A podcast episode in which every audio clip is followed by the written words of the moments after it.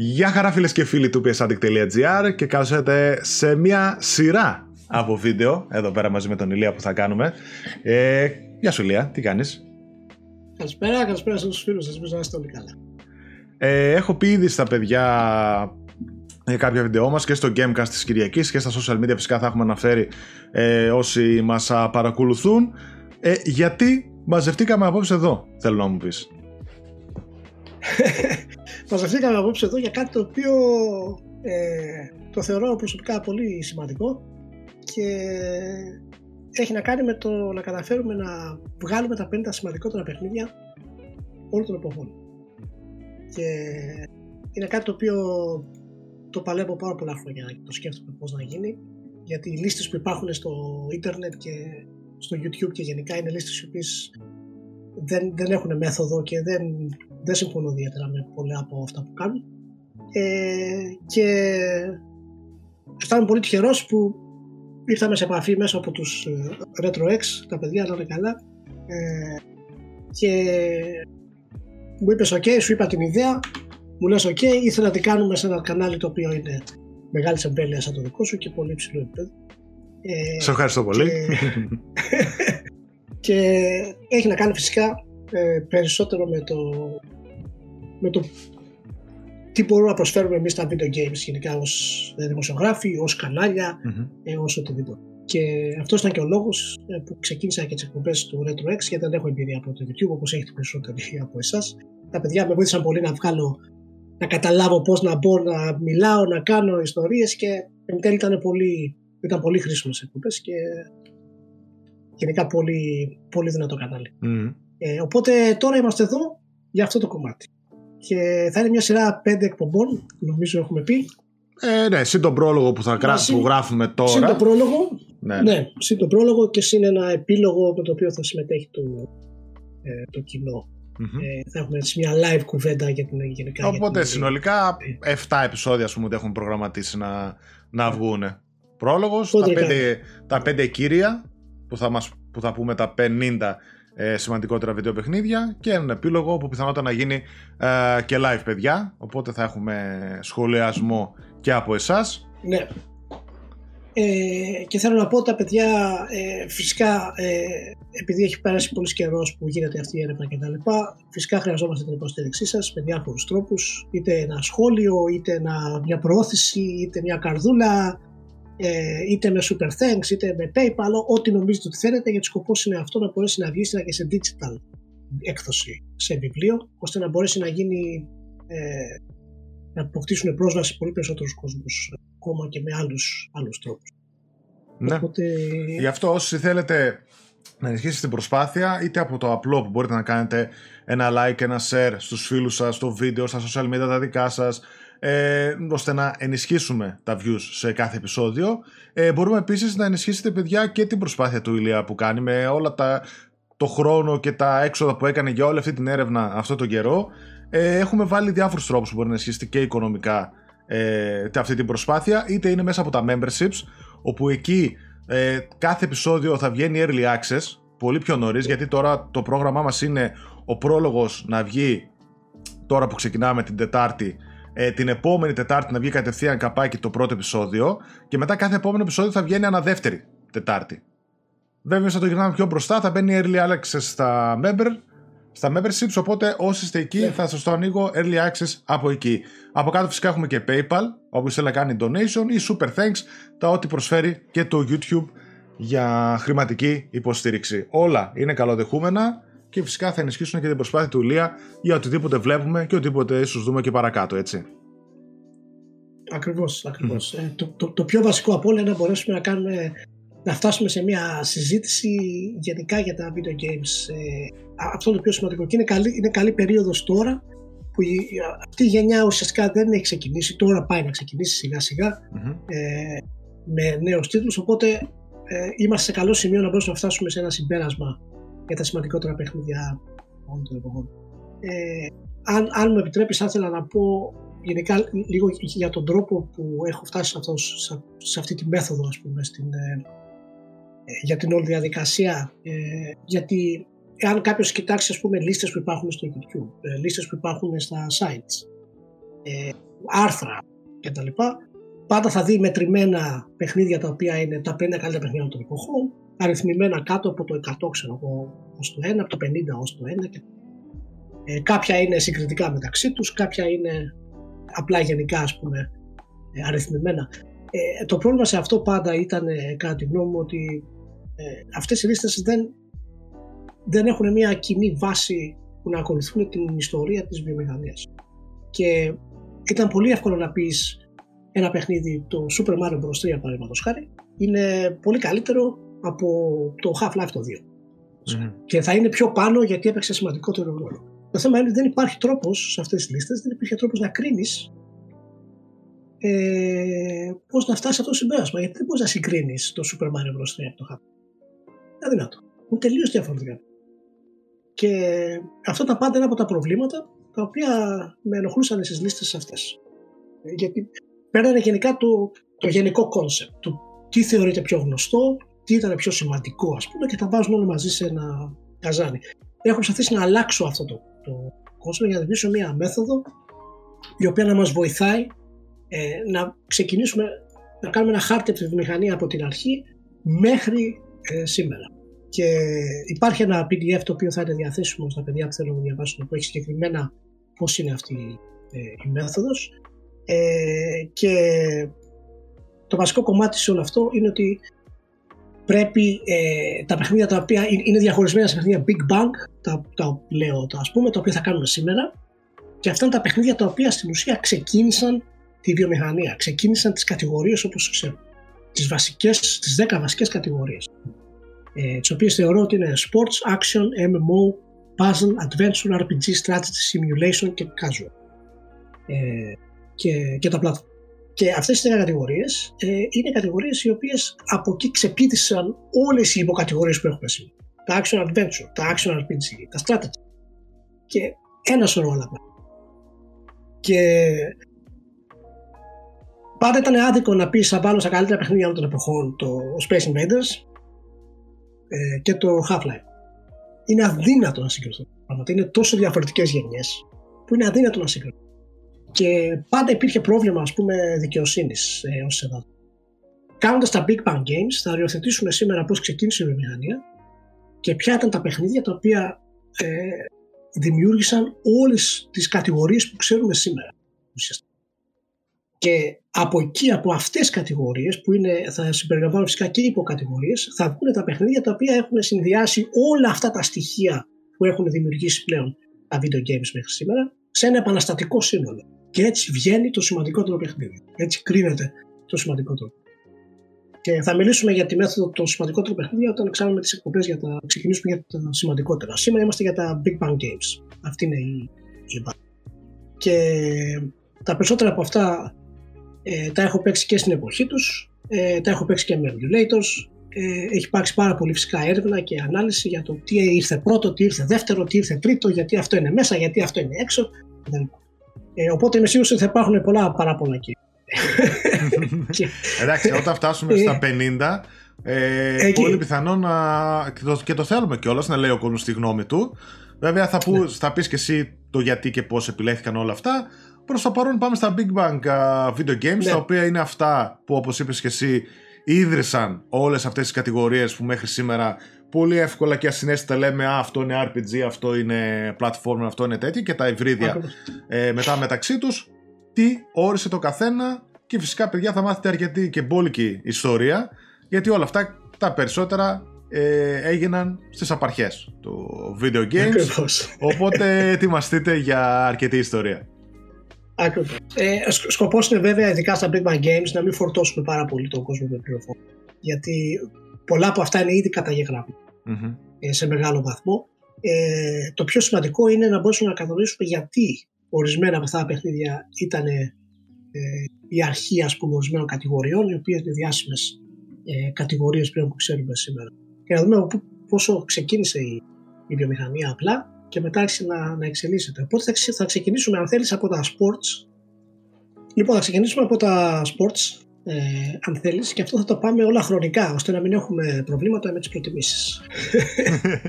ναι, ναι, ναι, ας τα πάρουμε χρονικά.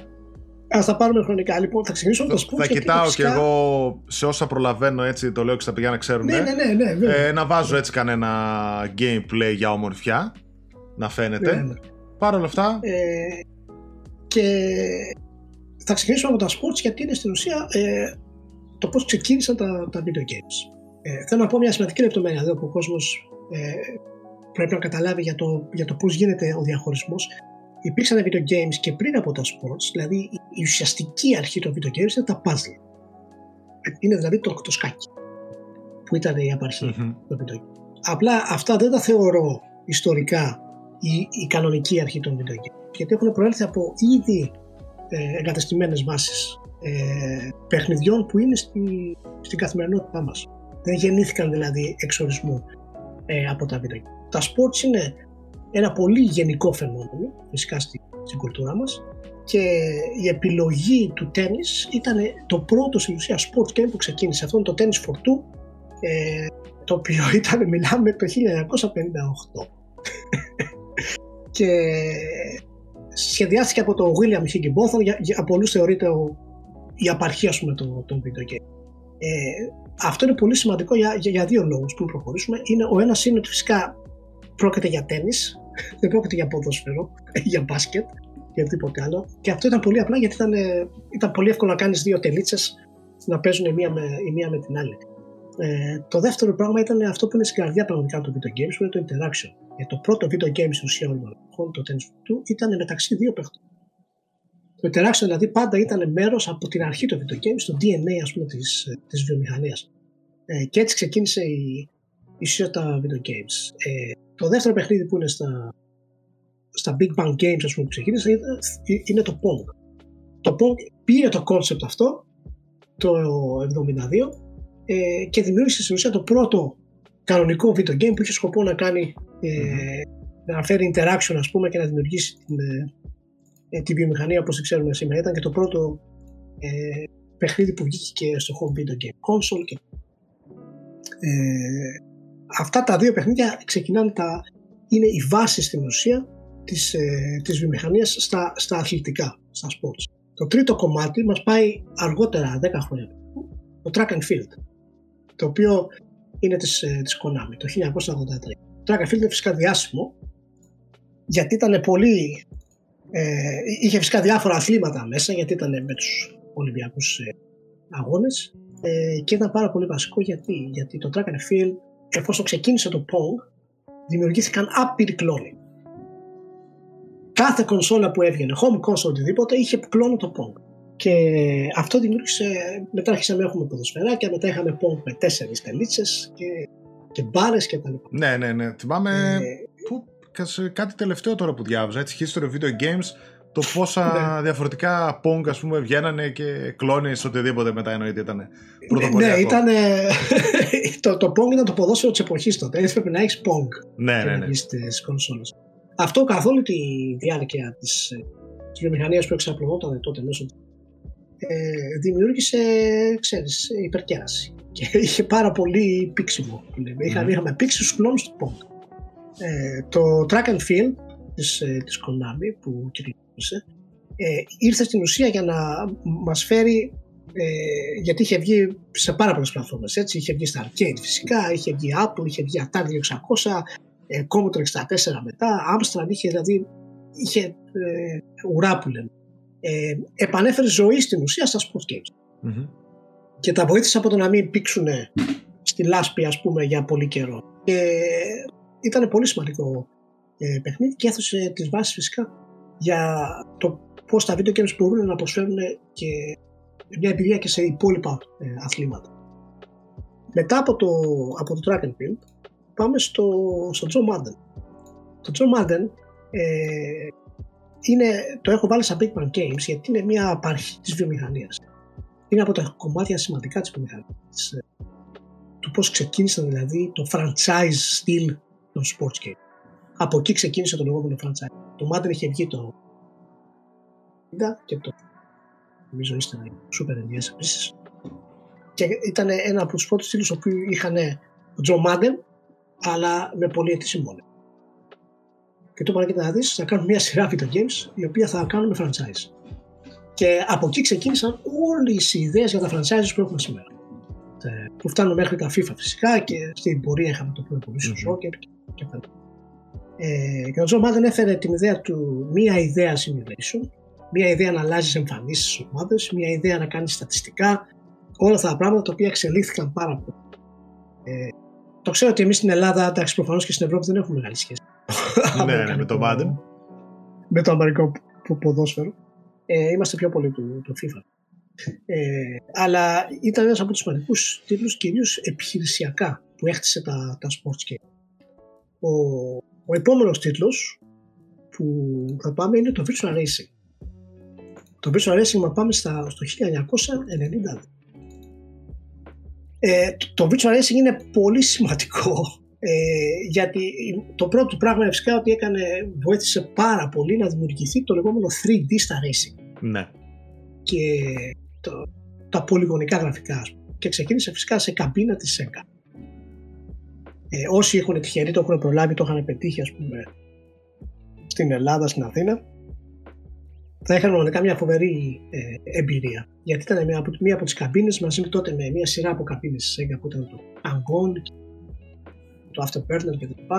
Ε, που ε, είχαν ε, αυτό που λέμε hydrohydraulic και κουνιώσουν να αισθανώσουν τις, ε, τις διαταράξεις ήταν δηλαδή κάτι φοβερό. Ε, το Virtual Racing ήταν φυσικά τεράστια επιτυχία και παγκόσμια επιτυχία ε, και πήρε φυσικά και το βραβείο τότε για τις νέες τεχνολογίες που είχε εκεί για τα, για τα γραφικά του. Και φυσικά έγινε μετά και port στις κονσόλες για το Mega Drive. Ε, το 1994. Είναι, είναι σημαντικό κομμάτι για το πώς τα 3D γραφικά ξεκίνησαν ε, να μπαίνουν στα το επόμενο μας παιχνίδι και εκεί κλείνουμε τα sports ε, είναι το Virtua Striker. Α, εντάξει, αγαπημένο Τώρα, και αυτό. αγαπημένο και αυτό.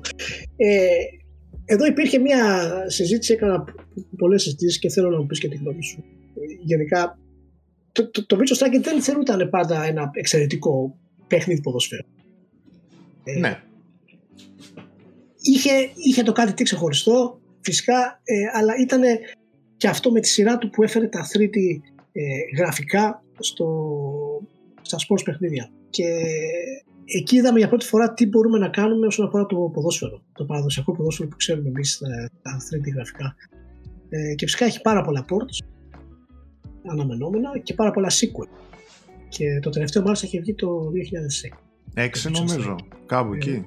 Νο, νομίζω. Με το Striker 4 νομίζω, version 2006, κάπου εκεί παίζει να είναι το τελευταίο. ναι, ναι, ναι. Κάτι τέτοιο. Ε, ναι, ναι. Ήταν ε, το πρώτο παιχνίδι στην ουσία ε, σε, σε ποδόσφαιρο το οποίο χρησιμοποιούσε 3D γραφικά. Ε, και ήταν ε, μαζί σε προσθήκη με το Daytona USA που ήταν και αυτό σημαντικό αλλά το Virtual Racing του τρώει τη θέση για τη σημασία ήταν στην ουσία αυτή η τριανδρία που λέμε που δημιούργησε τα 3D γραφικά ε, στα sports ε, αλλά δεν υπάρχουν πολλά. Όλα πρωτοπορία στα, arcades βέβαια, έτσι, τότε η εποχή. Πάντα ναι, πρωτοπορούσαν ναι, ναι. τα arcades. Α, από, εκεί ήταν, από εκεί ήταν η αρχή και ύστερα κάναμε τα, τα ports για να πηγαίνουν στις, ε, στις κονσόλες. Mm-hmm. Βλέπεις ότι έχουμε στην ουσία ένα κενό όσον αφορά τα παιχνίδια τα οποία βγήκαν αργότερα. Δηλαδή έχουμε κενό ε, στο πόσο σημαντικά είναι το FIFA, Pro Evolution Soccer. Υπάρχει δηλαδή μια καμπή μέχρι που κυκλοφόρησαν κάποια σημαντικοί τίτλοι ας πούμε στα, στο ποδόσφαιρο και ύστερα ας πούμε στο, στο NBA του k Είναι μια από αυτά ναι, εντάξει, ήταν, ε, διάμεσο ήταν τα οι πάλι πρώτοι ποδοσφαιρικοί τίτλοι τα, από τα kick και πιο πίσω τα ποδοσφαιράκια. Ναι, ναι, ναι, ναι, ναι. Και, και, και είναι φοβερό γιατί είχαμε αυτή τη σειρά από kick-off, kick-off 2, Player Managers, Esmo Soccer, οι οποίοι δεν είχαν, όσοι θυμούνται και την Amiga, ας πούμε, τον Amstrad, υπήρχαν και τα Matchday. Ε, αλλά δεν είχαμε δεν είχαν τόση μεγάλη επιτυχία ώστε να επηρεάσουν τη βιομηχανία και σε επιχειρησιακό κόμμα, σε θέμα επιχείρησης.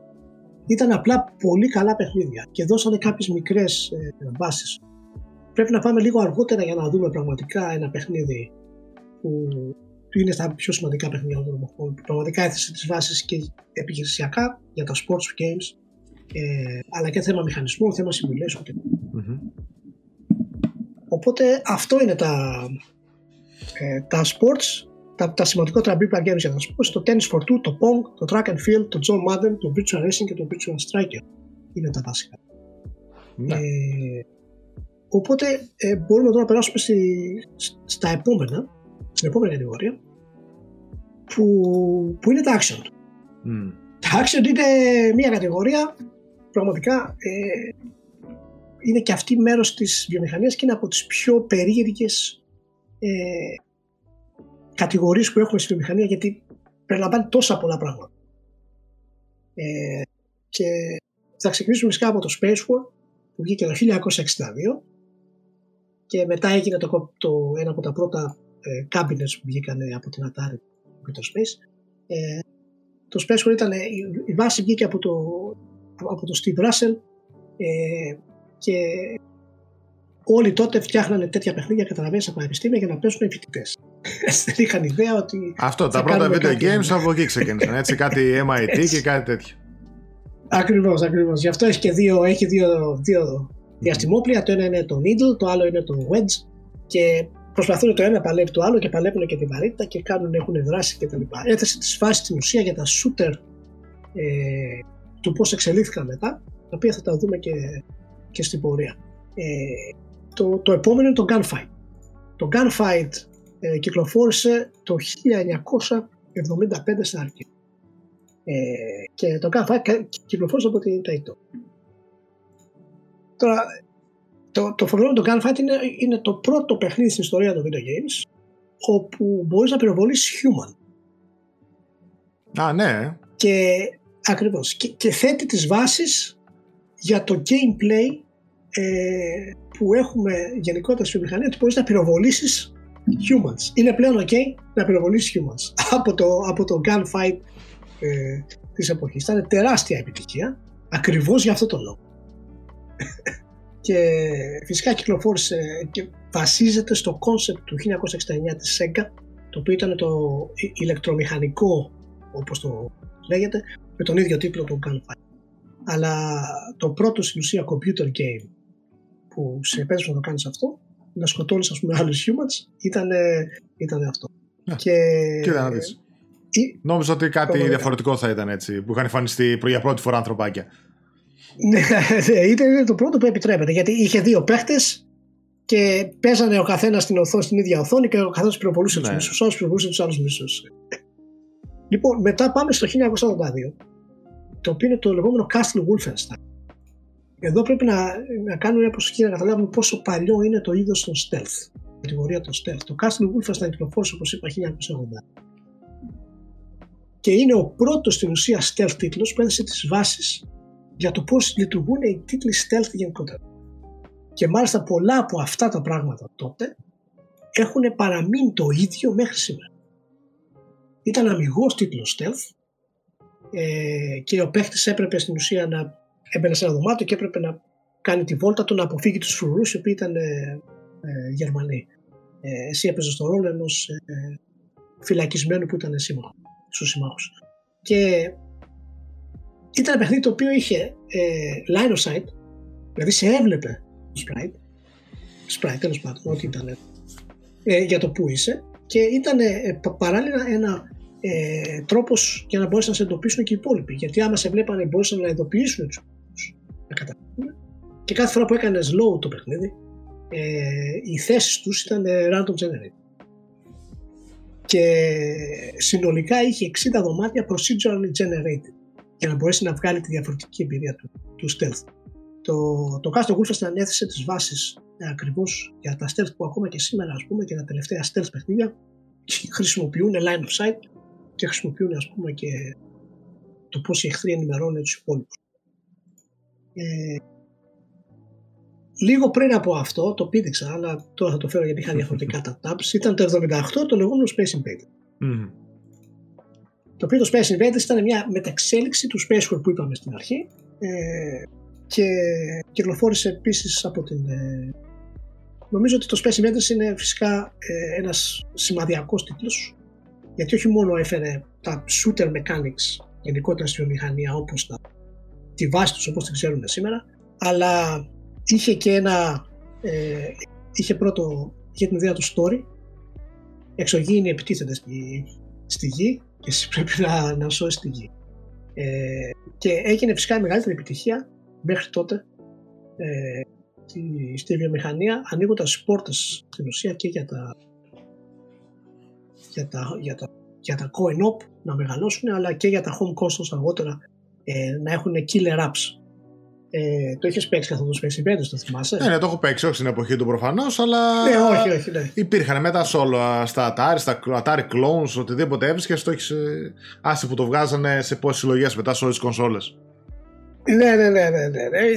Είναι ένα από τα ε, παιχνίδια που είχαν τη μεγαλύτερη επιρροή για διάφορους τρόπους. Φυσικά ήταν τα χρώματα των, των εξωγήινων, το πώς κατέβαιναν στην ουσία στο gameplay. Ήταν από τα πιο πολύπλοκα design της εποχής. Ε, για το, για το Space Invaders και έθεσε τις βάσεις ε, γενικότερα για τα, για τα shooters, για τα shooter mechanics που τα ξέρουμε σήμερα. Mm-hmm. Ε, Εντάξει, είναι από τα πιο γνωστά θεωρώ και κλασικά βίντεο παιχνίδια. Τα άλλα μπορεί ας πούμε κανένα να ασχολήθηκε ένα Space Invaders όλοι θα το έχουν παίξει. Σε κινητά ας πούμε μέσα το βάζανε δεν τη γλιτώνει. Ή θα, ή θα το έχουν ακούσει του, ναι, ναι. Ε, το 1984 προχωράμε και φτάνουμε στο, στο Karate Champ το οποίο ήταν, ο επίσημος τίτλος ήταν Karate Champ Player vs. Player και είχαν και, την, ε, και στο πάξο που λέμε του παιχνιδιού απάνω γράφανε πάνω από τον τίτλο Two Player mm. γιατί ήταν η πρώτη φορά που μπορούσαν δύο παίχτες να έρθουν αντιμέτωποι σε πολεμικές τέχνες. Είναι στην ουσία η, η γέννα ας πούμε του modern fighting games ναι. το Karate Champ. Ναι, αλλά όντως. Ε, και ήταν μάλιστα, ε, είχε το πρώτο έτσι, ήταν φτιαγμένο για multiplayer mode ε, και χρησιμοποιούσε δύο, δύο joystick και είχε μέχρι 24 κινήσεις. Οι παίκτες ήταν φυσικά πολύ, ήταν πολύ ωραίο, είχε ένα dojo ας πούμε και είχε τους παίκτες μπροστά και με τους κριτές από πίσω.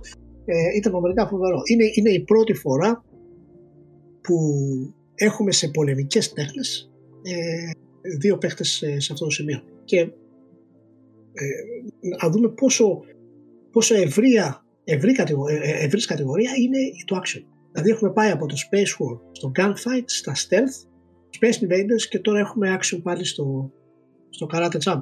Από αυτή την κατηγορία ξεπίδησαν τόσες πολλές κατηγορίες όπως είναι τα fighting, beat'em up, τα brawlers, τα shooters. Από αυτή την κατηγορία είναι δηλαδή δείγμα πόσο ε, εύρος έχει η κατηγορία. Mm-hmm. Ε, το επόμενο που πάμε είναι το, το 84 και το λεγόμενο Kung Fu Master. Το Kung Fu Master είναι το πρώτο side-scrolling beat'em up το οποίο βγήκε ε, και μας έδωσε στην ουσία την, την, την ιδέα των, ε, των fighting games beat'em ups που πηγαίνουν δεξιά αριστερά όπως λέμε τα Double Dragon, τα Target Renegade mm-hmm.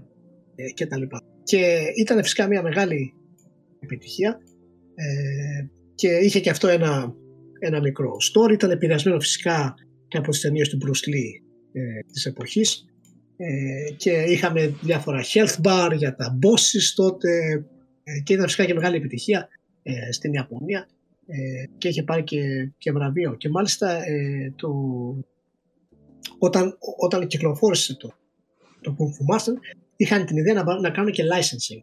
Να πάρουν ας πούμε και το όνομα κάποιου μεγάλου με πολεμικού αλλά φυσικά ε, δεν υπήρχε ο τρόπος τότε να το καταφέρουν νομικά.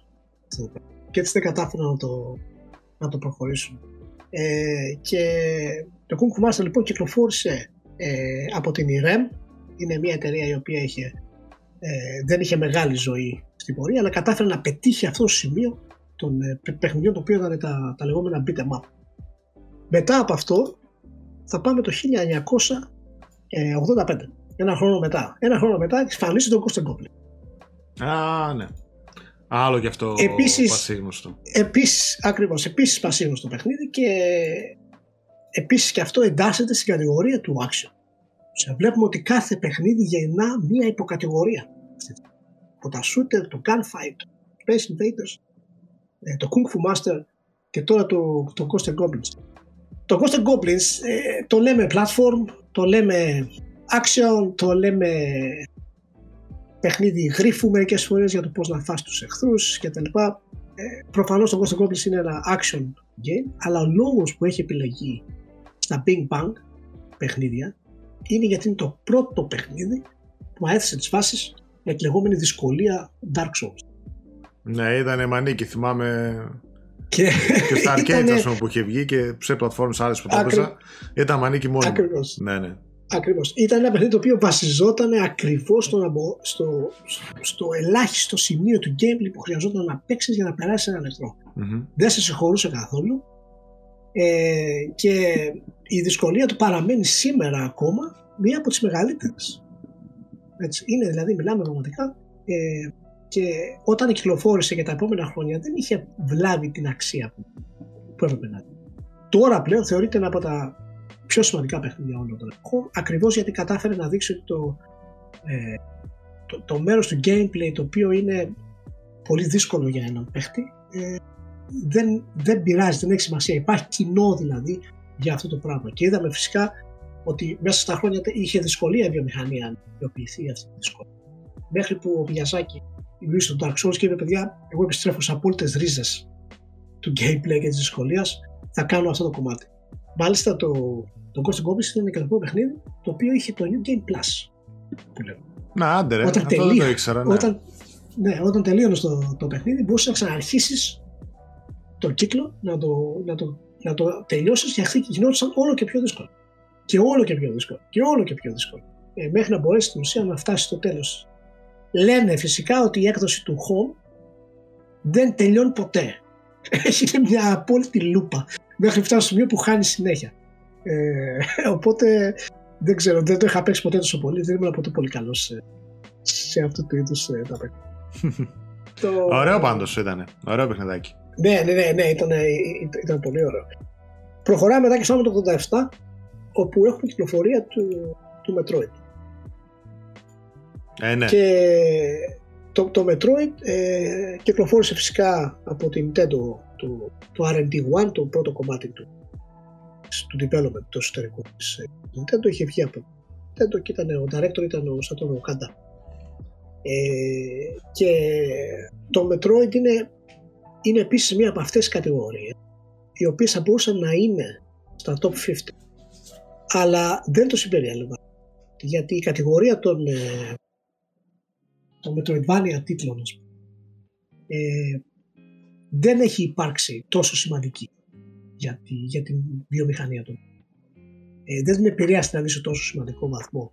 Η εξαίρεση σε αυτό είναι το Castlevania, το Symphony of the Night, αλλά αυτό είχε μέσα και άλλα στοιχεία που το κάνουν να περνάει το Metroid, το οποίο θα συζητήσουμε. Η Castlevania είναι από τα παιχνίδια που είναι από τα καλύτερα, από τα σημαντικότερα από Το Metroid έτσι παρόλα αυτά, ε, ακριβώς επειδή δεν μπορούσε να είναι στο top 50, αλλά είναι σημαντικό ως παιχνίδι, το συμπεριέλαβα στα Big Bang Games. Ε, γιατί είναι στην ουσία η πρώτη, το, το πρώτο παιχνίδι που ε, έχει φυσικά θηλυκό χαρακτήρα, αλλά κιόλας το gameplay του ε, χρησιμοποιεί αυτή την ιδέα του του εξερευνώ ένα κομμάτι και επιστρέφω πίσω για να εξερευνήσω το. Και χρησιμοποιώ με τα διάφορα ε, εργαλεία που κερδίζω για να μπορέσω να πάω στο άλλο σημείο κτλ. Ήταν φυσικά απόλυτη επιτυχία ε, και η κριτική αλλά και, και εμπορικά. Ε, και συνεχίζει ακόμα και σήμερα, έτσι, ασταμάτητο. Και συνεχίζει ακόμα και σήμερα. Θυμόμαστε φυσικά ε, και την, ε, την ε, επανακυκλοφορία του με τα Metroid Prime στο Gamecube αλλά και τα πρόσφατα ας πούμε, remakes που το μετέφεραν στο 3D κόσμο. Ε, ένα πραγματικά πολύ σημαντικός τίτλος για αυτού του είδους ε, την κατηγορία. Ακόμα πάντως, δηλαδή και τώρα επειδή έπαιξα και το Dread, το Metroid Dread, που ναι. είναι τελείως κλασικό ρε παιδί μου Metroid, έτσι. Ναι. Α, δεν είναι ας πούμε σαν τα Prime που ήταν 3D και first person. Ναι. Ε, παραμένει πολύ εθιστική αυτή η λούπα του gameplay. Του ναι. μπες πίσω, είναι... άνοιξε το χάρτη, κάνε έναν που θα μπορούσε να. Δηλαδή είναι ακριβώς βασισμένο στα παλιά παιχνίδια παραμένει ακόμα πολύ έτσι η εθιστική λούπα. Τα boss fights με ναι, τα σου Πρέπει στην ουσία μαθαίνεις και το χάρτη απ' έξω για να ναι, κινήσει πιο γρήγορα. Πας παραδόθε, πας ναι, ναι, ναι. και μετά βρίσκεις τα shortcuts, πηγαίνεις πιο εύκολα.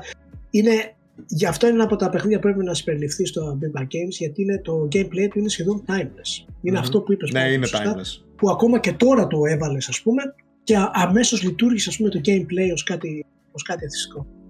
Πεταγόμαστε λοιπόν τώρα στο 1992. Πέντε χρόνια μετά. Και παραμένουμε στα Big Bang Games βέβαια, όλο το επεισόδιο αφιερωμένο σε αυτά. Για το πώς ξεκίνησαν όλες τις κατηγορίες, βρισκόμαστε στην κατηγορία των Action. Και το 1992 κυκλοφορεί το Wolfenstein 3D. Το Wolfenstein 3D είναι ε, ένας πάρα πολύ σημαντικός τίτλος. Ε, είναι ο δεύτερος τίτλος στην ουσία της ID Software, mm ε, το Romero και Carmack και είχε κυκλοφορήσει τότε από την ε, Apogee.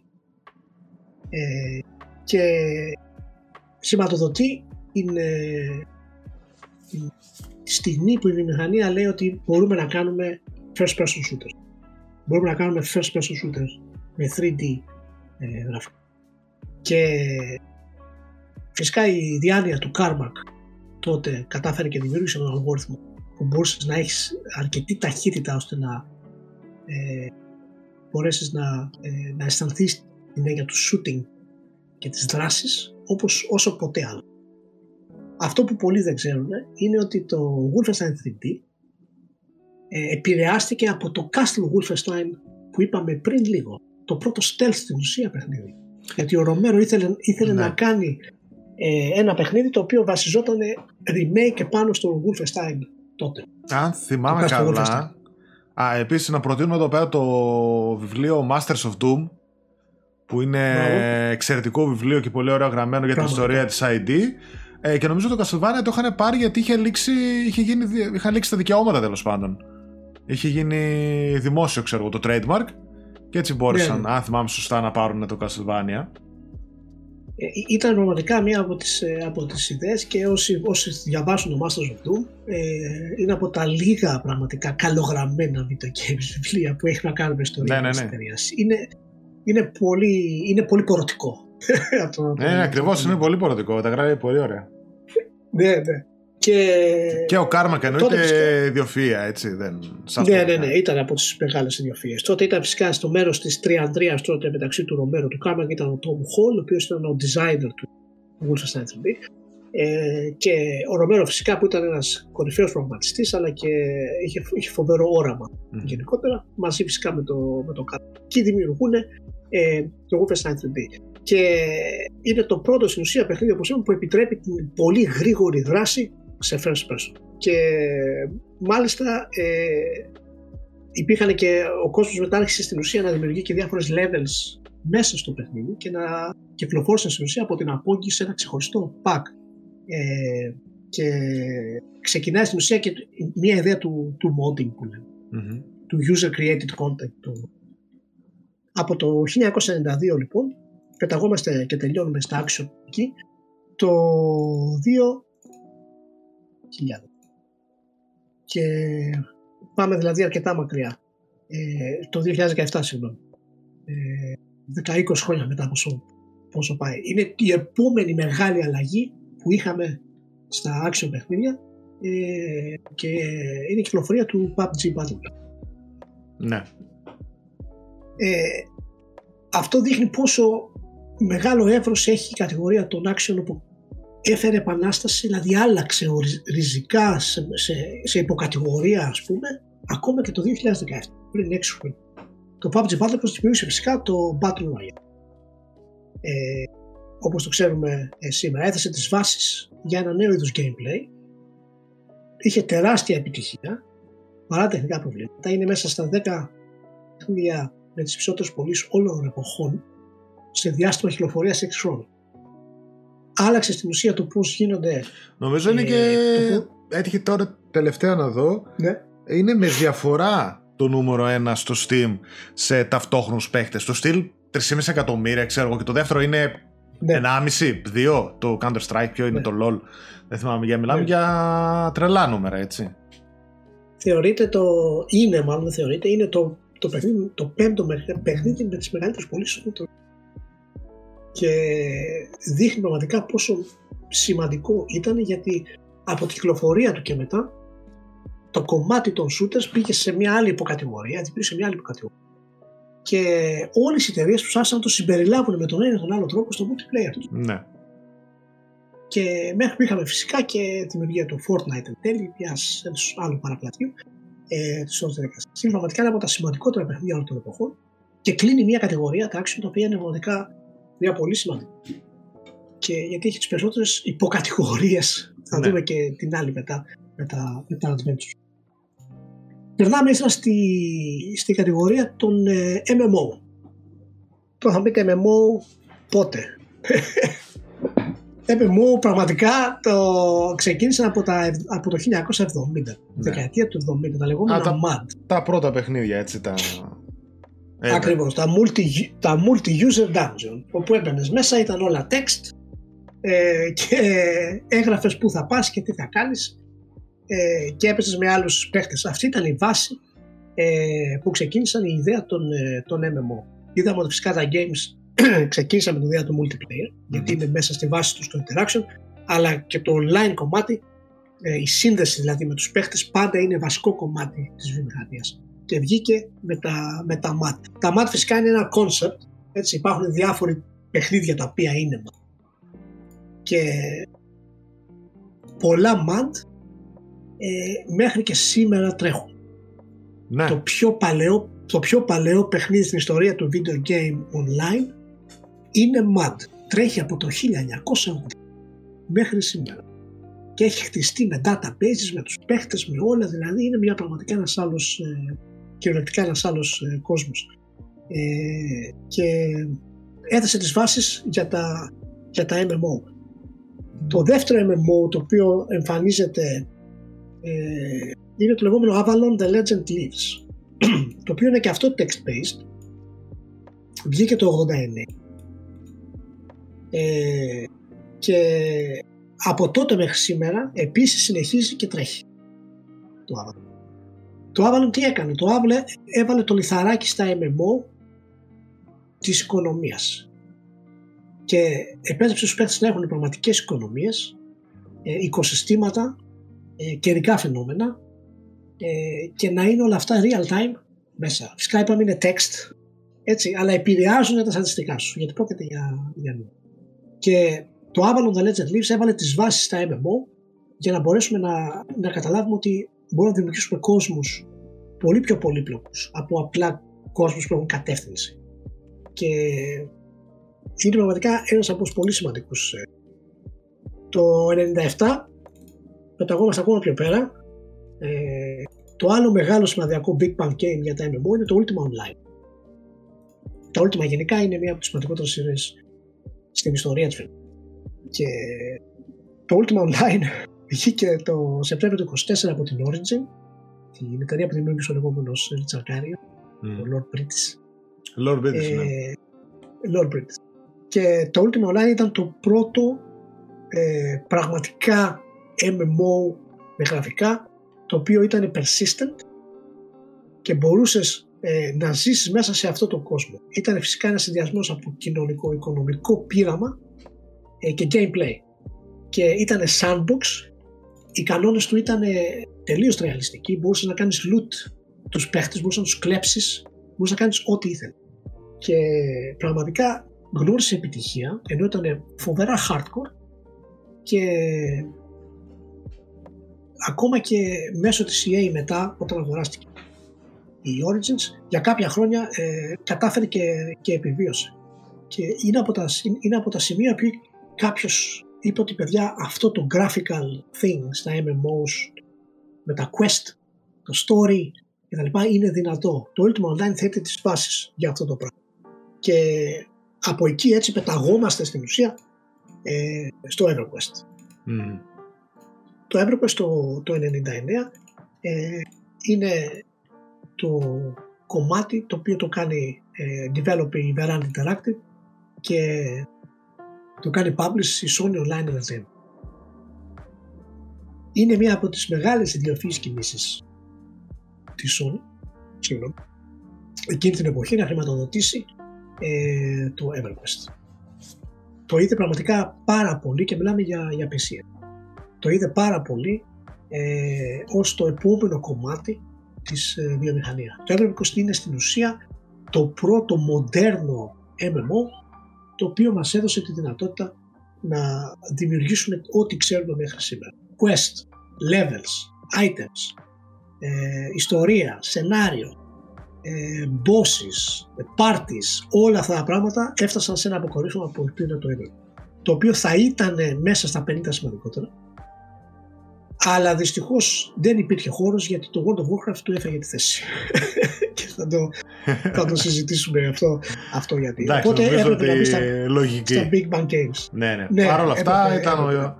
έτσι ένας από τους ιδρυτές των γνωστών MMO που ξέρουμε τώρα. Ναι, ναι, ναι, ναι, ναι. Και ήταν φυσικά και παιχνίδι με subscription, έτσι, ήταν πολύ, είναι πολύ σημαντικό αυτό. Mm. Γιατί ξεκίνησε στην ουσία την ιδέα του subscription ως ένα οικονομικό μοντέλο για τη, για τη βιομηχανία. Mm-hmm. Από το 99 λοιπόν πεταχόμαστε και κλείνουμε τα MMO το 2009. Στο 2009 είναι το, η κυκλοφορία του League of Legends. Και το League of Legends ε, το βάζουμε στα MMO γιατί η ιδέα, η κατηγορία, η πρώιμη κατηγορία των MMO ήταν massive multiplayer, massive multiplayer online. Δεν έχει σημασία αν έπαιζες σε RPG, αν έπαιζες σε Space Simulator, αν έπαιζες σε Text Adventure, δεν έχει σημασία. Αρκεί να είχε πολλούς παίχτες. Το League of Legends λοιπόν είναι το τελευταίο λιθαράκι ε, στα, στα MMO και άλλαξε τη βιομηχανία σε μεγάλο, σε μεγάλο βαθμό. Δημιούργησε στην ουσία ε, το μεγαλύτερο e-sport που υπάρχει. Συνδύασε κομμάτια του strategy και multiplayer σε, σε, σε βαθμό το οποίο επιτρέπει ε, αλλεπάλληλες ομάδες και αλλεπάλληλα updates. Να μπορέσουν να το, ε, να το εξελίξουν. Και έχουμε φτάσει και σήμερα ε, το, το 2019 παραδείγματος χάρη τα, η τελική του ας πούμε, να έχουν φέρει πάνω από 100 εκατομμύρια θεατές. Φυσικά παράλληλα με αυτό ανέβασε το Twitch, ανέβασε το YouTube, ανέβασε όλα τα άλλα esports, ακόμα και το ESPN παραδείγματος χάρη ασχολήθηκε ε, με το League of Legends. Παρ' όλα αυτά δεν είναι στα 50 σημαντικότερα. Όχι, δεν είναι στα 50. ε, είναι, είναι η ουσία που είναι στα Big Bang είναι ακριβώς ότι δεν μπόρεσε να έχει ε, την πρόσβαση μέσα στα σημαντικότερα γιατί δημιούργησε στην ουσία το μεγαλύτερο e-sports που ξέρουμε σήμερα είναι ε, ένα πολύ σημαντικό κομμάτι για όλους τους gamers ε, αλλά μόνο για αυτό το κομμάτι έχει μπει στα Big Bang γιατί έφερε αυτή την, την αλλαγή. Αλλά σημαντικότερο από το League of Legends ε, πρέπει να θεωρείται και κατά τη γνώμη και είναι μέσα στα top 50 το StarCraft. Οπότε θα το, θα το πιάσουμε. Όταν έρθει η ώρα του. Οπότε τελειώσαμε και τα, τα MMO. Ε, να σας θυμηθούμε είναι η πλατφόρμα το MUD, το Avalon, The Legend Leaves, το Ultima Online, το EverQuest και το League of Legends εν τέλει που έκανε τα e-sports σε ένα πραγματικά παγκόσμιο επίπεδο. Τώρα θα πάμε στα Adventures. Nice. Τα οποία είναι άλλη κατηγορία, ε, τα οποία έχει, πολύ, έχει πάρα πολύ ενδιαφέρον. Ε, είναι, είναι επίσης σαν τα action, γιατί περιλαμβάνουν πάρα πολλές. έχουμε πολλούς τίτλους που γέννησαν πάρα πολλές υποκατηγορίες από τα, από τα Adventures. Και είναι και κατηγορία που συνδυάζει διάφορα, για πρώτη φορά δύο και τρεις κατηγορίες μαζί το πρώτο adventure στην ουσία που ξεκίνησε την ιδέα της εξερεύνησης και των γρίφων και τα λοιπά ήταν το Colossal Cave Adventure του 1976 από τον Will Crowther ε, το οποίο ήταν text-based παιχνίδι και έπρεπε να εξερευνήσεις μια σπηλιά για να βρεις τι, τι υπάρχει ε, και τι υπάρχει πίσω από τη γωνία και τι όπλο είναι αυτό και τα λοιπά. Έπαιρνε πολύ απλές εντολές, μπορούσες να γράψεις δηλαδή πήγαινε δεξιά, πήγαινε αριστερά ε, και ήταν φυσικά μια πολύ μεγάλη επιτυχία σε όλους που το παίζανε μέσα στα, στα πανεπιστήμια και βγήκε σε πάρα πολλούς ε, και, και έχει και πάρα πολλά ports ε, μετά. Ε, φυσικά επηρέασε πάρα πολύ ε, τους μετέπειτα τίτλους τους οποίους θα μιλήσουμε, έχουμε δύο από αυτούς ήδη στα, στα επόμενα, ε, σε επόμενες κατηγορίες ε, και, ε, και παραμένει μέχρι σήμερα ένα από τα πιο σημαντικά παιχνίδια ε, όλων των εποχών γιατί ήταν η πρώτη φορά που χρησιμοποιούσες το πληκτρολόγιο για να συνεργαστείς με ένα video game. Ήταν η πρώτη φορά που είπες, κοίτα να δεις, κάνει αυτό και το video game σου είπε, οκ, okay, θα το κάνω αυτό. Ε, η συνέχεια μετά από αυτού ήταν, είναι πολύ κοντά αυτά τα δύο, ε, το, 70, το 79, ε, το, το 77 συγγνώμη, ε, είναι το Zork. Το Zork το ένα πήρε το concept του Colossal Cave Adventure και είπε ότι εγώ θα το κάνω μεγαλύτερο θα το κάνω πιο πολύπλοκο. Θα βάλω περισσότερους γρήφου, θα βάλω περισσότερα τέρατα, θα βάλω περισσότερα αντικείμενα. Και ε, θα, θα χτίσω ένα κόσμο γύρω από αυτό. Είναι δηλαδή το φορμάρισμα το, του κόσμου των adventures, δηλαδή ότι παίζει σε ένα συγκεκριμένο ε, κόσμο. Και μάλιστα γνώρισε πολύ μεγάλη επιτυχία. Για να καταλάβετε, το πρώτο επεισόδιο πούλησε 38.000 κόπια. Τότε 38.000 κόπια ήταν τούμπανο. Δεν το συζητάμε. Ήταν το καλύτερο. Ναι, ναι, και μετά είχε πάρα πολλά sequel φυσικά. Το Zork 2, Zork 3, Zork 4 έγινε, έγινε χαμός. Ναι, ναι, δεν θυμάμαι. Εγώ θυμάμαι έτσι όταν πρωτοξεκίνησα να ασχολούμαι Θυμάμαι το Zork τότε υπήρχε. Βέβαια, ποιο sequel ήταν. Πραγματικά δεν θυμάμαι. Ήταν το 6, το 7, το 8, δεν ξέρω πόσα έφτασε. αλλά... Είχαν μετονομαστεί μετά, νομίζω. Βγαίναν αλλιώς. ε, κάτι Zork Inquisitor, κάτι τέτοια θυμάμαι στο PC Master τότε που τα διάβαζα. Κάποια ναι. πρόλαβα πάντως. Ναι, ναι, ναι. Ήταν πραγματικά πολύ, ήταν πολύ σημαντικά. Ε, είναι στην ουσία αυτό συνδέεται πάρα πολύ με το Colossal Cave Adventures. Είναι κοντά-κοντά μαζί, το οποίο το ένα έδωσε τροφή στο άλλο και το άλλο εξέλιξε αυτό το κομμάτι. Από το, από το Zorg λοιπόν το, το 77 κάνουμε ένα αλματάκι και πάμε το 84. Το 84 κυκλοφορεί το King's Quest. Το King's Quest κυκλοφόρησε από τη Sierra Online. Ε, έχει γραφτεί, κοινοθετηθεί και σχεδιαστεί από μια από τις μεγαλύτερες μορφές στην ιστορία της βιομηχανία, τη Ροπέρτα mm-hmm. Και το King's Quest ήταν ένα, είναι ένα από τα πιο σημαντικά adventures όλων των εποχών και είναι στα Big Bang Games γιατί δημιούργησε στην ουσία τα graphic adventures. Τότε είπαμε ότι μπορούμε να έχουμε γραφικά τα οποία μπορούμε να, τα, να έχουμε χαρακτηριστικά να κινούνται μέσα στα γραφικά. Και αυτό πραγματικά ήταν μια πολύ σημαντική στιγμή για τα, για τα adventures και τα γραφικά γιατί και η τεχνολογία που χρησιμοποίησε ε, ήταν επίσης ε, πολύ εντυπωσιακή. Μιλάμε για τεχνολογία 16-bit στα γραφικά και κάτι το οποίο ήταν πρωτόγνωρο για εκείνη την εποχή. Μιλάμε για animation στους χαρακτήρες, καθώς έσκυβες να πάρεις ένα κλαδί και είχε animation, παραδείγματος χάρη, και αυτό δημιούργησε απίστευτα, ε, απίστευτο immersion για τα video games, το οποίο δεν είχαμε ποτέ ξανά. Και φυσικά ήταν και η απαρχή της Sierra Online ως μια από τις μεγαλύτερες εταιρείες που έχουν περάσει ποτέ. Το King's Quest είχαν άπειρα sequence, κυκλοφόρησε το Heroes Quest, κυκλοφόρησε το Police Quest, έγινε δηλαδή μετά ε, παγκόσμια επιτυχία. Από το King's Quest μετά πεταγόμαστε στο Dragon's Lair το 1983 και το, το Dragon's Lair ε,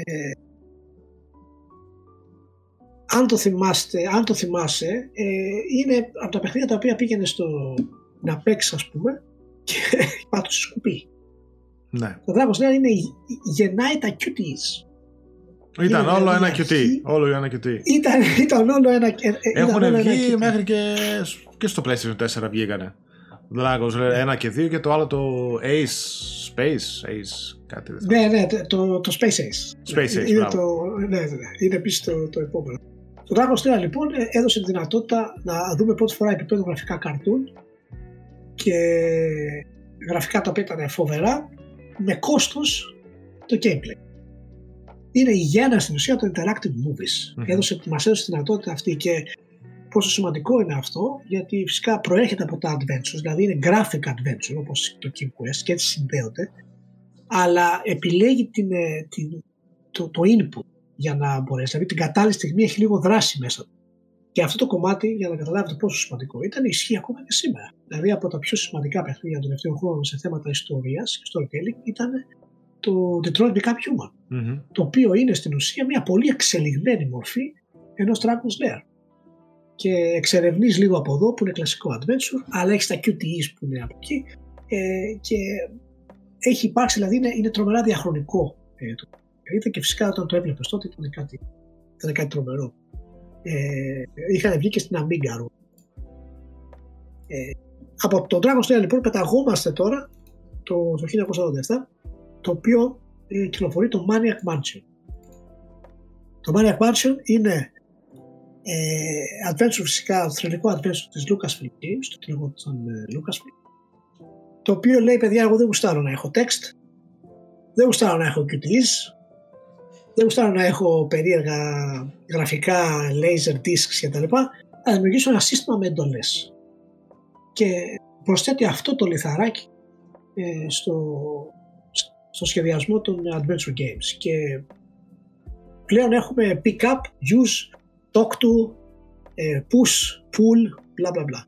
Ε, το Mario Bros ήταν φοβερό φυσικά γιατί είχε και πάρα πολύ ε, πλάκα ε, σαν παιχνίδι και ε, είναι σχεδιαστεί από τον Ron Gilbert, το θρηλυκό προγραμματιστή που ε, μας έδωσε φυσικά και το, και το Monkey Island το οποίο θα το δούμε μετά μέσα στα σημαντικότερα παιχνίδια όλα. Ήταν το ε, video game που έφερε και την μηχανή γραφικών, έτσι, τη Scam, Scam V. Ναι, ναι, ναι, ναι, ναι, ναι, ναι, ήταν το Scam V ουσιαστικά, που είναι ο συνδυασμός των το, το γραφικών με το user interface. Ε, και μας έδωσε φυσικά από εκεί και πέρα, η Lucas εξέλιξε το σύστημά της και ξεπέρασε πάρα πολύ γρήγορα τη, τη σειρά. Με παιχνίδια, όπως είπαμε, το Μακιάλα, το Indiana Jones και, και πολλά άλλα. Το Death Tentacle και. Mm-hmm. Ε, είναι επίσης πολύ σημαντικό κομμάτι. Το, μετά το Mario Mario καταλήγουμε ε, στο 1993 και εκεί έχουμε το The Seventh Guest. Το The Seventh Guest είναι από τα πιο φλεγόμενα παιχνίδια ε, γενικά της, ε, της εποχής ε, και χρησιμοποίησε φυσικά ε, CD-ROM και είναι από τα πρώτα παιχνίδια τα οποία κυκλοφόρησε ε, σε CD-ROM.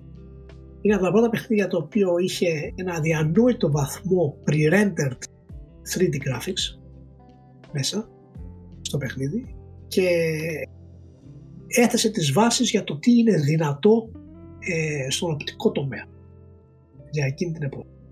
Ε, χάνει τη θέση τους στα πιο σημαντικά παιχνίδια από το Mist ε, αλλά είναι η αρχή στην ουσία των παιχνιδιών που είπαν ότι το interactive entertainment είναι δυνατό στη βιομηχανία των video games και η δυνατότητά του να παίζεις σε γραφικά τόσο υψηλού επίπεδου που βλέπουμε παραδείγματος χάρη σήμερα το καλύτερο παράδειγμα είναι τα AAA της Sony ε, που το βλέπεις και δεν πιστεύεις στην ουσία ότι αυτό δεν είναι CG.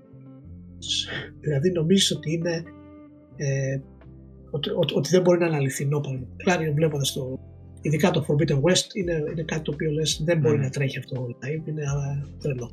Ε, το Seven Guest λοιπόν έδωσε τις βάσεις για αυτό το κομμάτι και έδειξε στη βιομηχανία το CD-ROM είναι το, το μεγάλο στάδιο για να μπορέσεις να χτίσεις τέτοιου είδους παιχνίδια.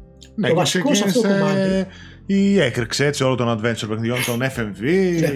κτλ. Ακριβώς, ακριβώς. Ακριβώς. Και είναι σημαντικό αυτό το κομμάτι γιατί ε, δεν φτάνει ένα παιχνίδι να έκανε μια πρωτιά για να μπεις σε αυτές τις Πρέπει η πρωτιά του να έχει επηρεάσει πραγματικά. Και το Seven Guest ε, ήταν πολύ μεγάλη επιτυχία και εμπορικά πολύ σημαντικό κομμάτι. Mm-hmm. Ε, όπου ελάχιστοι είχαν ας πούμε, τα, τα CD-ROM ε, τότε. Ήταν δηλαδή ακριβώς πέτυχε τη στιγμή ε, που γίνονται αυτές οι αλλαγές. Το, το επόμενο που θα πούμε είναι το Alone in the Dark. Το Alone in the Dark κλείνει την, ε, τα Big Bang των ε, adventure παιχνιδιών ε, προσφέροντας μια, μια πραγματικά επαναστατική ε, εμπειρία για την εποχή. Πρόσεξε, είναι επίσης adventure. Το έχω βάλει στην κατηγορία των adventure γιατί ακόμα εκείνη την εποχή η κατηγορία εξελισσόταν σε αυτό. Και δεν ξέρουμε ακριβώς ε, το πού θα πάει. Ε, το άλλο δεν ήταν παραδείγματος χάρη, οι περισσότεροι από τους εχθρούς του δεν μπορούσες να τους σκοτώσεις. Έπρεπε απλά να τους αποφύγεις. Ε, έπρεπε να βρεις ένα αντικείμενο για να προχωρήσεις.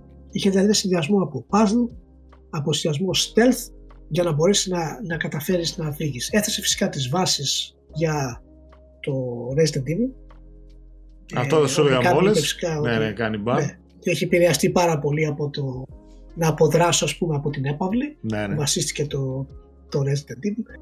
Ε, έχει πάρα πολλά sequels και θεωρείται ιστορικά και χρονικά ε, το πρώτο 3D survival horror game. Και αυτό μας άνοιξε το κομμάτι του survival horror σε τελείως άλλο επίπεδο. Γιατί μπορούσες ναι. πλέον να, να εξερευνήσεις και αυτό είναι που κάνει τα survival horror τόσο ε, τόσο με απίστευτη ένταση γιατί εξερευνεί σιγά σιγά ένα από ένα χώρο. Ναι και αν δεν κάνω λάθος ε, νομίζω ότι έρχεται και remake αυτού το Alan in the Dark το ένα. Ναι, νομίζω ότι το έχω ακούσει και εγώ. Το νομίζω ότι έρχεται remake ότι κάτι θα γίνει. Οπότε ναι, σε αυτό, σε αυτό το παιχνίδι χωράει remake άνετα. Πραγματικά είναι από τα παιχνίδια τα οποία ε, ακόμα και σήμερα έχουν, σου έχουν μείνει στην, στην μνήμη. Ας πούμε, όταν, όταν το έπαιζες τότε ήταν ο τρόμος φοβερός. Εγώ θυμάμαι mm. έβλεπα screenshots του παιχνιδιού σε περιοδικά Και λέω δεν μπορώ να το παίξω αυτό το πράγμα. Θα είναι, θα είναι φρικιαστικό. θα είναι φρίκι. Ε, ε, το Lord of the Dragon ήταν φυσικά όπως είπαμε ένα από τα σημαντικότερα παιχνίδια ε, στην πορεία του adventure που διαμόρφωσε υποκατηγορίες του adventure όπως είναι τα survival horror ε, που δεν βασίζονται στη δράση του γιατί και το Resident Evil παραδείγματος χάρη φαίνεται ότι είναι παιχνίδι δράσης αλλά δεν είναι τόσο δηλαδή έχεις πολύ λίγα πυρομαχικά Δηλαδή να αποφύγεις. Ε, πάντα θέλει να κρατάει λίγο την ε, ένταση, ναι, ναι. Και το... Ακριβώς, ακριβώς. Την αγωνία. Ναι. Ακριβώς. Όλα αυτά τα, τα έθεσε το, το Ε, λοιπόν, από αυτό προχωράμε στα επόμενα Big Bang Games, τα οποία είναι τα puzzle.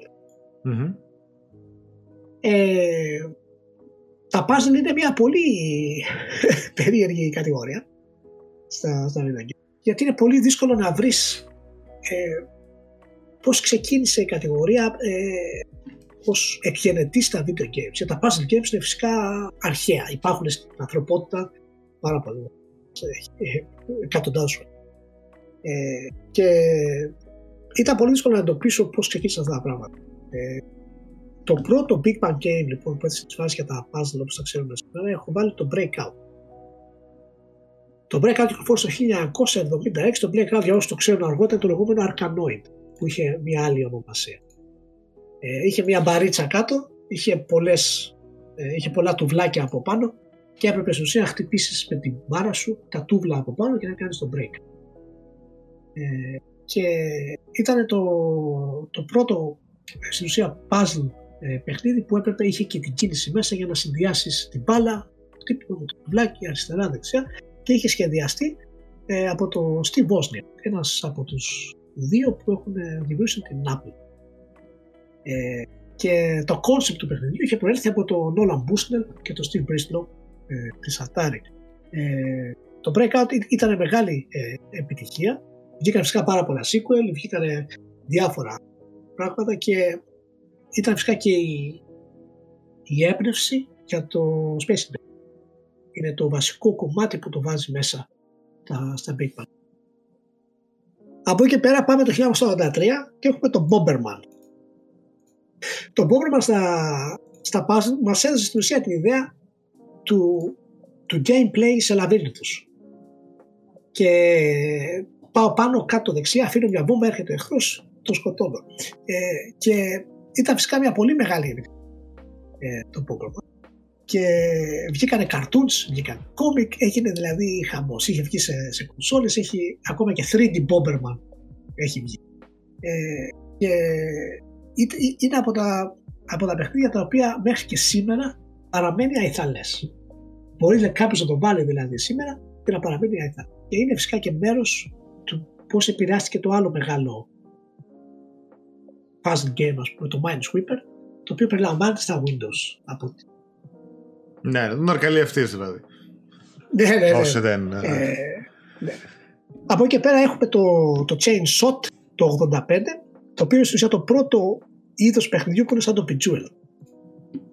Και ε, ακόμα μέχρι και σήμερα αυτά τα παιχνίδια έχουν τεράστια ε, στα κινητά αλλά και σε άλλες κονσόλες ε, και έχουν εκατομμύρια εκατομμυρίων χρηστών οι οποίοι παίζουν σήμερα ε, παιχνίδια σαν το Bejeweled. Το Chain Shot κυκλοφόρησε το 85 από την Κονιάκη μου και ήταν έφερε αυτή την ιδέα του gameplay όπου έχεις χρώματα τα οποία μπιλίτσες, τι οποίες συνδυάζεις και τα πράσινα σβήνουν τα πράσινα, μένουν τα κόκκινα, τα κόκκινα σβήνουν τα κόκκινα κτλ.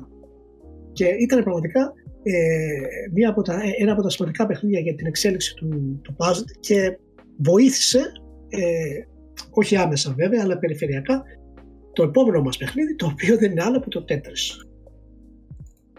Το, το οποίο κυκλοφόρησε το 84. Το, το 87, Το Tetris τώρα, τι να πούμε για το Tetris, δεν έχει νόημα να πούμε. Αλήθεια, ε, το έβαλα μέσα. Και μια ταινία αυτές τις μέρες από το Apple TV. Ναι, ναι, ναι. Ναι, ναι. Το οποίο είναι πολύ σημαντικό να δούμε για το πώς βγήκε το Tetris. Κυκλο... Ε, δημιουργήθηκε φυσικά από το σοβιετικό Αλεξέη Πατσίτνοφ το 1984. Τότε ήταν δημιουργήθηκε ε, και μετά στην ουσία άρχισε να βγαίνει και τα επόμενα χρόνια στις ζώνες και τα Είναι η, το μεγάλο συν της Nintendo που το χρησιμοποίησε Για το Original Game Boy, έτσι, πακέτο μαζί. Ακριβώς. Για το Original Game Boy είναι μία από τις μεγάλες κινήσεις στην ιστορία της ε, το Tetris είναι φυσικά ένα συνδυασμός λιγάκι από ε, το πώς βάζω τα πράγματα μέσα το σαν λαβύρινθο, από το πώς χρησιμοποιώ το chainsaw που είναι τα χρώματα να συνδυάσουν για να εξαφανιστούν οι γραμμές και είναι το μοναδικό παιχνίδι το οποίο είναι και στα Big Bang και στα 50 σημαντικότερα. γιατί, γιατί το τερμάτισε. Το τερμάτισε. Δηλαδή το, το gameplay του είναι το ίδιο από τότε μέχρι σήμερα. Δεν μπορούσαν να το βγάλουν. Και είναι πραγματικά από τα παιχνίδια τα οποία είναι εντελώς διαχρονικό ε, και δεν έχει αλλάξει σχεδόν καθόλου. Υπάρχουν πάρα πολλές αλλαγές, διαφορετικού στυλ δηλαδή τέτρι, αλλά το τέτρι πραγματικά έτσι όπως είναι, είναι το μοναδικό που μένει σε αυτό το. που, που, έχει, που κρατάει το ίδιο επίπεδο. Το, το επόμενο ε, puzzle game το οποίο πραγματικά ήταν ε, Big Bang Game που θεωρείται είναι το λεγόμενο Lemmings.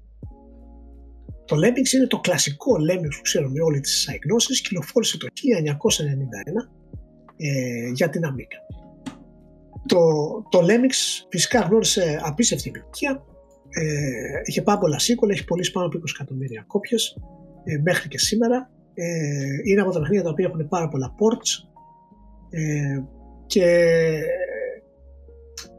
είναι, είναι η στιγμή που θα βάλεις το παιχνίδι να το παίξεις και θα δεις αυτά τα lemmings στην ουσία να είναι στη σειρά και να τρέχουν και, και πραγματικά ε, σου ανοίγει η καρδιά σου και θες να τα σώσεις όλα. Και δεν γίνεται αλλά μόλις, μόλις αρχίσουν και πεθαίνουν ευχαριστιέσαι κιόλας γιατί όταν πεθαίνουν έχουν πλάκα δηλαδή είναι πραγματικά τρομερό ε, το, το Lemmings γιατί μπήκε στα Big Bang Games. Το Lemmings μπήκε στα Big Bang Games γιατί δημιούργησε για πρώτη φορά το concept που ονομάζουμε Indirect Control. Και αυτή ήταν η βάση για ένας από τους πιο σημαντικούς μηχανισμούς ε, των RTS αλλά και πιο εξελιγμένων puzzle games αργότερα. Σημαίνει δηλαδή ότι μπορούσες να ελέγξεις ταυτόχρονα τρία-τέσσερα ανθρωπάκια. Ο ένας θα κάνει αυτό, ο άλλος θα κάνει εκείνο, ο άλλος θα κάνει εκείνο, ο άλλος θα κάνει εκείνο. Είναι η ουσία του, του indirect control που έχουμε ας πούμε ύστερα και στα RTS. Το, η, η, ονομασία αυτού του μηχανισμού, δηλαδή το κόσμο, το εμφανίστηκε στο Amiga Power, το οποίο ήταν φυσικά την εποχή του, της δεκαετίας του 90, το οποίο έθεσε για πρώτη φορά την έννοια του indirect control ότι δημιουργήθηκε από το, από το Lemmings. Ε, δεν αναγνωρίζεται επίσημα πολλές φορές και είναι πολύ καλό να το ακούσουμε και να το ξέρουμε ότι προήλθε από εκεί και μάλιστα έχει επηρεάσει ε, και πάρα πολλούς ε, ε, δημιουργούς, ε, κυρίως φυσικά την, ε, την Blizzard, καθώς το Warcraft στηρίζεται πάρα πολύ. Ε, έχει δηλώσει η Blizzard ε, στο πώς το Lemmings χρησιμοποίησε ε, αυτούς τους, ε, τους μηχανισμούς.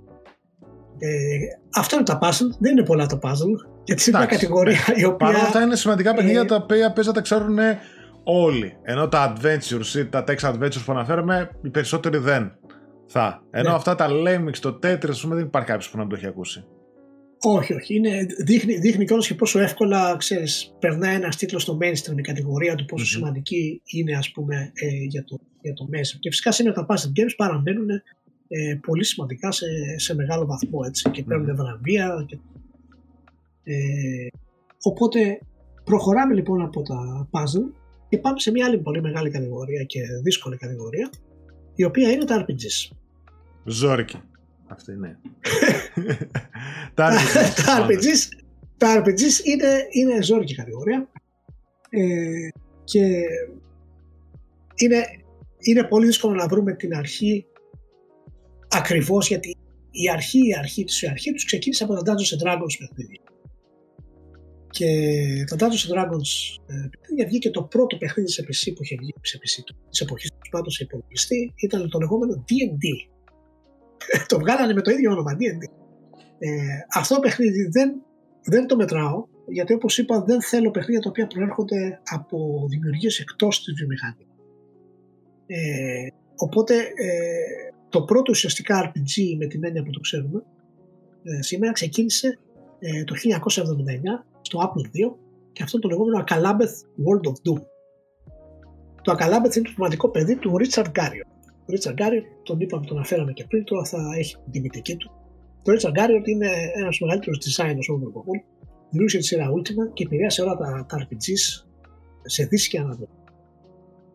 Και το Acalamity Hold of Wolf ήταν το πρώτο στην ουσία παιχνίδι στο οποίο ε, δημιούργησε πάρα πολλά concepts που ξέρουμε σήμερα όπως είναι το first person, να χρειάζεσαι φαγητό για να επιβιώσεις, ε, να μπορείς να δεις τον κόσμο από πάνω, ε, hotkeys για να χρησιμοποιείς για εντολές.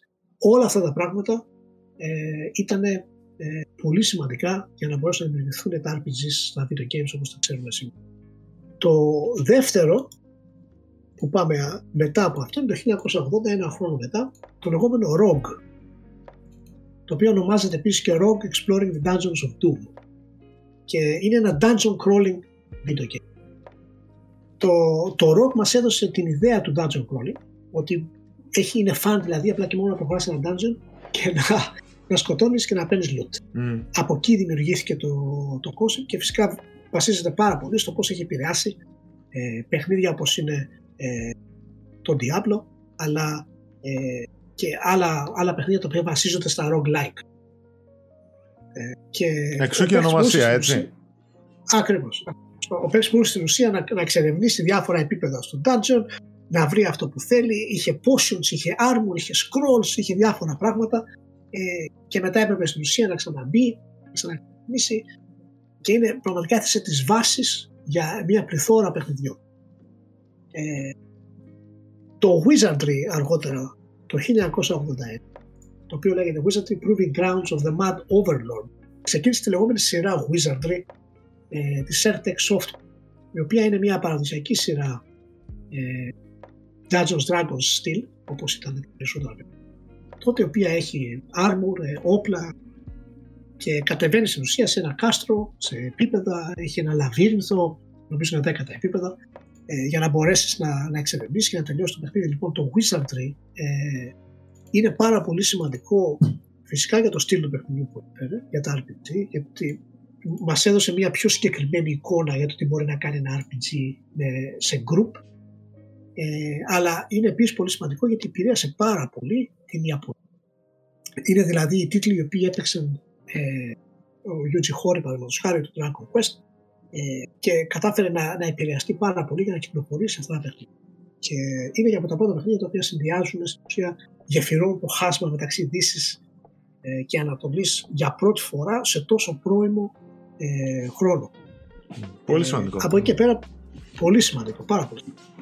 Από εκεί και πέρα προχωράμε το 1985, τέσσερα χρόνια μετά, το οποίο είναι το Ultima 4, το Quest of the Avatar. Το Ultima 4 είναι φυσικά, υπήρχαν άλλα τρία Ultima πριν από αυτό, γιατί πάμε από το Akalabeth, Ultima 1, Ultima 2, Ultima 3 και έχουμε το Ultima 4.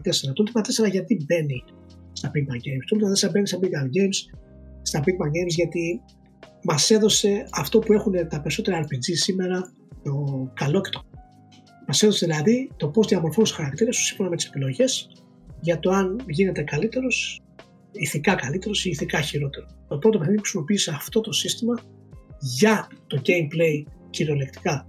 Και ο σκοπός του παιχνιδιού ήταν φυσικά να μπορέσεις να βρεις ένα, να εντοπίσεις ένα βιβλίο. Δεν είχε καν τα κλασικά, ας πούμε. Ε, τελειώνει ο κόσμος και όλα αυτά. Και γιατί έπρεπε στην ουσία να, να φτιάξεις το ηθικό κομμάτι του χαρακτήρα σου. Και αυτό το gameplay χρησιμοποιείται σήμερα σε όλα τα RPGs, σε περισσότερα RPGs, χρησιμοποιείται στα action adventures, μέχρι και στο Red Dead Redemption 2 έχεις μετρητή ότι πας από το καλό στο κακό και από το κακό στο, στο ναι, καλύτερο, ναι, στο χειρότερο, ανάλογα με τις επιλογές που κάνεις. Ε, πολύ σημαντικό κομμάτι το, το Ultima 4 του Κώστο Διάλατα. Από εκεί και πέρα πεταγόμαστε στο 1987 και εκεί έχουμε το λεγόμενο Dungeon Master. Το Dungeon Master, το video game Dungeon Master, όχι το D&D Dungeon Master, ε, είναι το πρώτο παιχνίδι το οποίο σου δίνει δυνατότητα σε first person σε dungeon. Κανονικά. Και σου δείχνει τα γραφικά, υπάρχει μια αίσθηση βάθους στα γραφικά και προχωράς ανά οθόνη, στρίβεις δεξιά, αριστερά για τους εχθρούς. Ε, είναι ένας πάρα πολύ σημαντικός τίτλος. Ξεκίνησε όλη την τη ροή των RPGs, των first person RPGs ε, που φτάσανε φυσικά από το Eye of the Beholder στο Lands of Lore και ύστερα γίνανε 3D. Ε, και είναι, είναι πραγματικά ε, και, και, παραμένει μέχρι και σήμερα μια, ένα, ένας πολύ ευχάριστος τίτλος. Απλά να τον βάλεις και να, και να παίξεις γιατί είναι, είναι διαχρονικό ε, το στυλ του. Και είναι, είναι το, πρώτο, το πρώτο type που λέμε το 3D Dungeon Crawler. Και τελειώνοντας, θα φτάσουμε στο 1992 το οποίο είναι το Ultima Underworld, το The Stygian Abyss. Το Ultima Underworld, The Stygian Abyss προέρχεται πίσω από το Richard Garriott και την τότε ομάδα του, ε, την Origin Systems, ε, με παραγωγό τον Warren Spector, που αργότερα μας έδωσε το Deus Ex. Το Ultima Underworld, The Stygian Abyss είναι το πρώτο τρισδιάστατο ε, first person παιχνίδι όλων των εποχών. Αυτό δεν είναι το Wolfenstein 3D, αυτό ήταν παιχνίδι δράσης πρώτο. Ούτε το του. Το Ultima Underworld είναι το πρώτο RPG που μας έδωσε τη δυνατότητα να έχουμε first person ε, σε 3D, σε 3D περιβάλλον. Και επέτρεπε στους παίχτες πρώτη φορά μας έδωσε τη δυνατότητα να κοιτάμε πάνω και κάτω.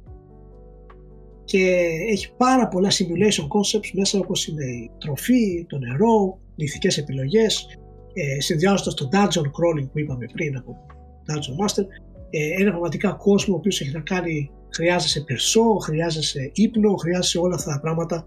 Ε, Νομίζω, εντωμεταξύ βλέπω τώρα gameplay εγώ παράλληλα για να βλέπουν και τα παιδιά και παίζει να ναι, είδα ότι φτύρονται και τα όπλα έτσι, σε τέτοια φάση, τι κάτι ναι, ναι, ναι. Τα όπλα σου φτύρονται κανονικά. και... Δηλαδή μηχανισμούς βλέπουμε και... τώρα, ας πούμε, στο Zelda, ναι. στο Breath of the Wild που είδαμε τέτοιους μηχανισμούς.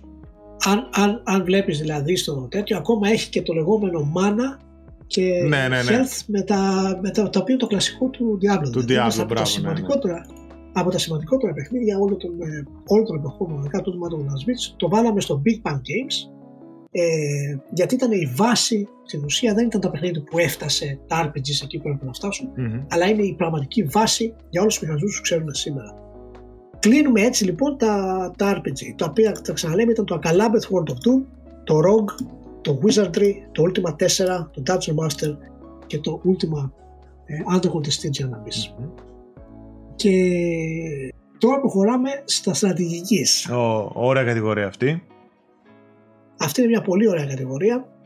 Δυστυχώς είναι επίσης μια πολύ δύσκολη κατηγορία, αλλά θα, τη, θα την καταφέρουμε. Ε, μια στιγμούλα να την ε, εντοπίσω. Η, η στρατηγική είναι, είναι και αυτή μια από τις κατηγορίες που πραγματικά στρατηγική παιχνίδια υπάρχουν από απαρχής τη ανθρωπότητας. Είναι πάρα πολύ εύκολο να, να πεις ότι θα χρησιμοποιήσω σκάκι, θα χρησιμοποιήσω risk. Τα πρώτα strategy ήταν βασισμένα φυσικά σε αυτά.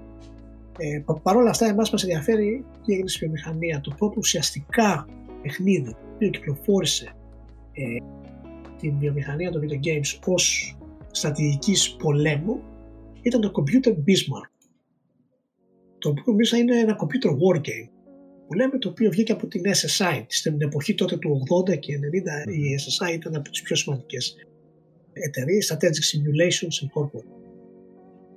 Και ήταν στην ουσία ένα, ήταν η τελευταία μάχη του Battleship Bismarck το οποίο είναι παρμένο ιστορικά φυσικά που οι, οι Βρετανοί τότε κυνηγούσαν στην ουσία να βρουν το γερμανικό Bismarck το 1940 και είναι το πρώτο παιχνίδι στρατηγικής war game το οποίο είπε παιδιά κοιτάξτε να δείτε εμείς έχουμε μέλλον σε αυτό το πράγμα. Θα βγάλουμε το computer baseball και όντως βγήκε και είχε και μεγάλη επιτυχία και ξεκίνησε επίσημα ε, τα strategy games κυρίως τα war games στο, στη βιομηχανία. Το 83 μετά πεταγόμαστε στο Utopia.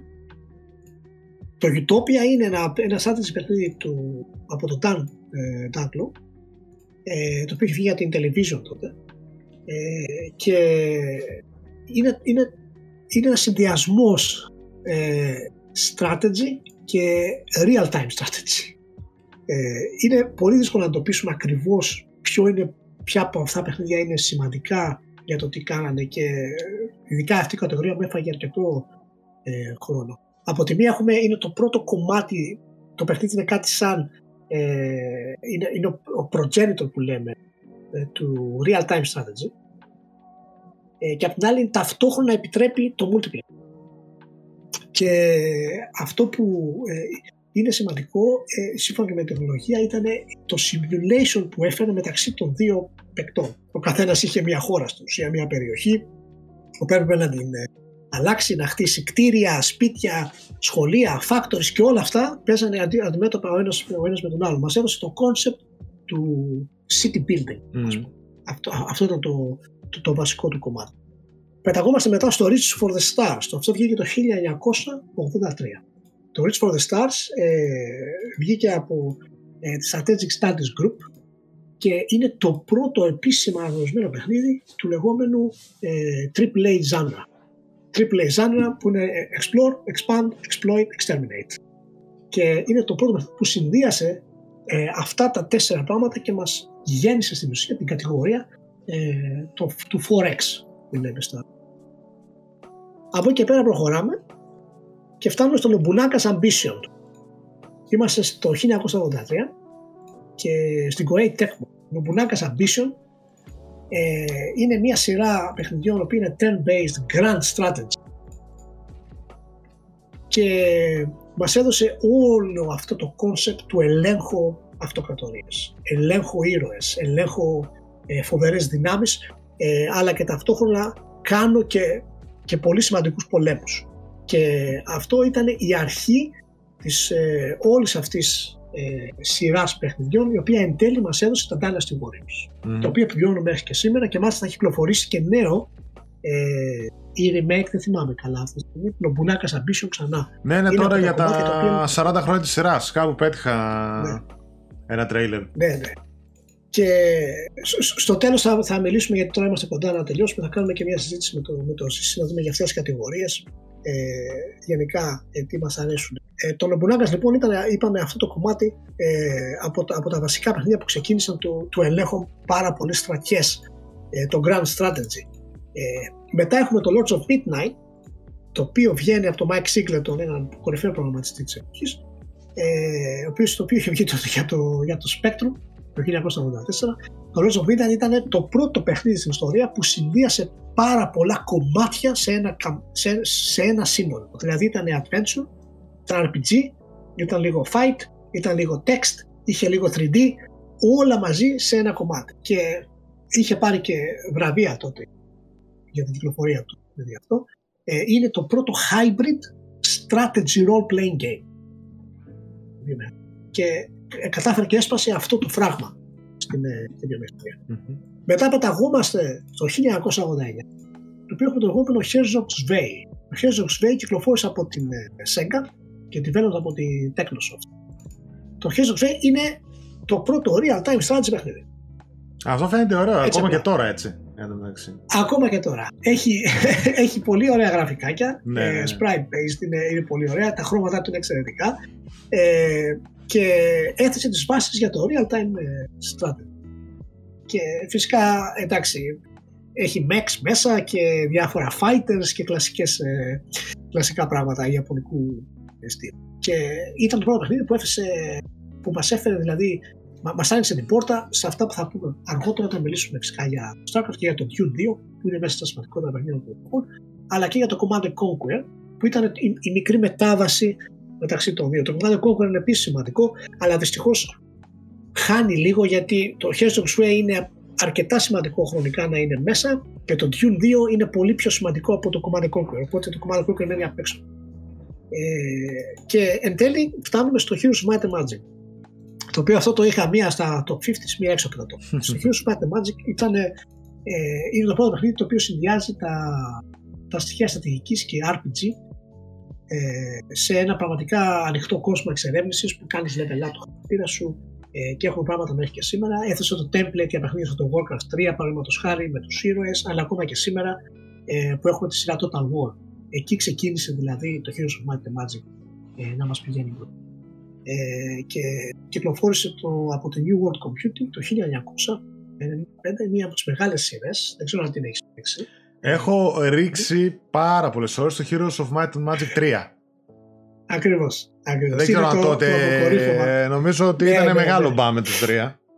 Το 3 και το 4 λίγο μετά, αλλά το 3 ναι, ναι. είχα πάθει πλάκα το που είχες στο χάρτη να κινείσαι και μετά με τις μάχες, το δικό σου κάστρο με τα κτίρια ξέρω εγώ που έκανες ήταν πολύ ωραίο έτσι όλο, όλο μαζί. Ναι, ναι, ήταν, ήταν πραγματικά τρομερό και ξέρεις που με εντύπωση σήμερα είναι από τις μεγάλες ε, το μεγάλα κλάματα της ιστορίας που η Ubisoft δεν κατάφερε να το επιβιώσει δηλαδή και το, ναι. στην ουσία το, το διέλυσε γιατί ακόμα το gameplay του το ακόμα το gameplay του μπράβο ναι.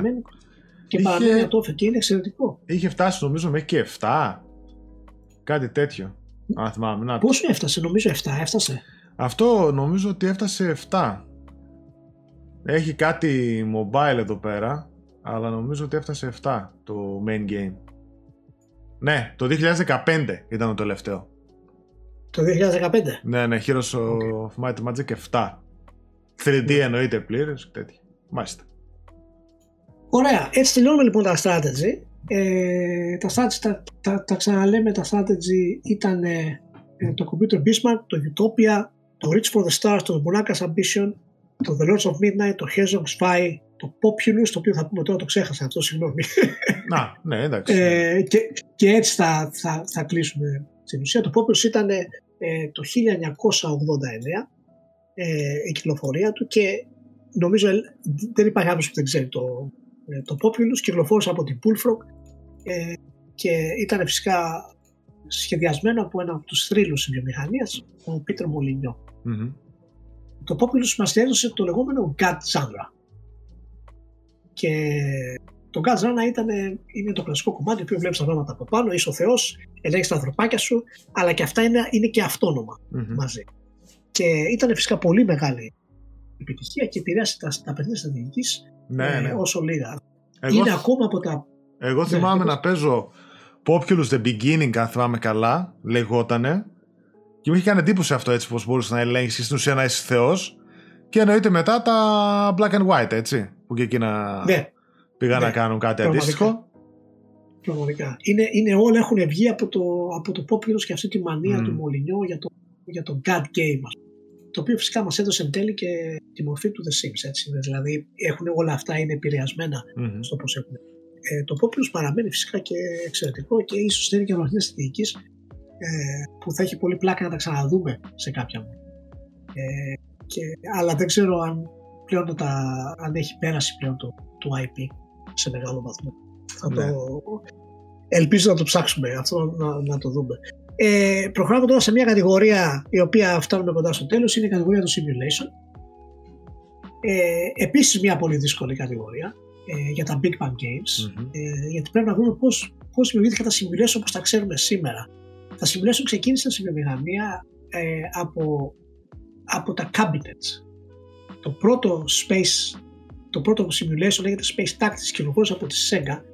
Ε, simulation δηλαδή εννοώ με την έννοια ότι όταν παίζεις ένα παιχνίδι που προσπαθείς να σου δώσεις την απόλυτη εμπειρία του, του αυτού που βιώνεις. Και είναι στην ουσία ένα arcade shooter map που είχε βγει, αλλά η καμπίνα του όταν έμπαινες μέσα ήταν πραγματικά σου έδινε απίστευτη δύναμη. Ε, σε πήγε δεξιά-αριστερά, πάνω κάτω, ήταν δηλαδή κόλαση. Και ξεκινάμε με, το, με αυτό το 1980. Από εκεί και πέρα έχουμε το Max of Flight Simulator, το οποίο βγαίνει το 1982 και παραμένει μέχρι και σήμερα μια δύναμη στον χώρο του το simulator, μας έδωσε στην ουσία το πρώτο flight model για να μπορέσουμε να φτιάξουμε στην ουσία τα, τα, τα flight simulators που τα ξέρουμε σήμερα. Μεταγόμαστε το 82 στο pole position. Το οποίο το pole position είναι ένα arcade racing simulation το οποίο σου έδωσε για πρώτη φορά τη δυνατότητα ε, να τρέξεις. Είχε δηλαδή σου έδινε την αίσθηση του βάθους καθώς ε, έτρεχες. Οι πίστες ήταν πάρα πολύ γρήγορες. Ε, είναι πραγματικά ε, ένα από τα παιχνίδια τα οποία όχι μόνο έβγαλε απίστευτα sequel, δημιούργησε πάρα πολλά ε, υποπέχνιδα, ας πούμε, αλλά έγινε ακόμα και καρτούν. ε, τό, τόση μεγάλη ε, επιτυχία ήταν, θεωρείται ένα από τα πιο σημαντικά παιχνίδια όλων των εποχών, ε, ειδικά για το θέμα του, των racing. Ε, και μας έδωσε τη μορφή να βλέπουμε το αμάξι από πίσω, ε, όπως το συμβαίνει ακόμα και, ακόμα και σήμερα. Το 1983 πεταγόμαστε τώρα το λεγόμενο Mule, το οποίο είναι ένα multiplayer παιχνίδι το οποίο βασίζεται σε concept στρατηγικής, ε, σε concept simulation γιατί συνδυάζει οικονομίες και διάφορα πράγματα και είναι ένα από τα σημαντικότερα παιχνίδια που ε, μας κατάφεραν να μας δείξουν ότι η, η βιομηχανία έχει τη δυνατότητα να ασχοληθεί με πολύπλοκα οικονομικά concept. Ε, και φυσικά όλα αυτά συμβαίνουν σε έναν πλανήτη ας πούμε, το οποίο είναι ένας, ένας πλανήτης Ασία, δεν υπάρχει στην ε, και υπάρχουν ε, κομπιούτερ, οι αντίπαλοι του υπολογιστή, ε, στον υπολογιστή μπαίνουν αυτόματα μέσα. Δηλαδή, όταν παίζεις με ένα παίχτη και δεν υπάρχουν παίχτη, μπαίνουν μέσα και συμπληρώνονται από, τους, ε, από τον υπολογιστή. Ε, είναι από τα παιχνίδια τα οποία πραγματικά ε, το Mule δεν μπορείς να το κατατάξεις εύκολα κάπου. Θα μπορούσε να είναι strategy, θα μπορούσε να είναι ε, simulation όπως είναι, ακόμα θα μπορούσε να πεις ότι είναι και ένα απλό multiplayer παιχνίδι. Ε, συνδυάσε πάρα πολλά concepts. Προχωράμε από εκεί πάνω στο 84 που έχουμε το Elite. Ε, το Elite μας έδωσε τα πρώτα στην ουσία space trading ε, παιχνίδια. Και άνοιξε έναν κόσμο ο οποίος δεν το πιστεύαμε δυνατό. Μέχρι. Και...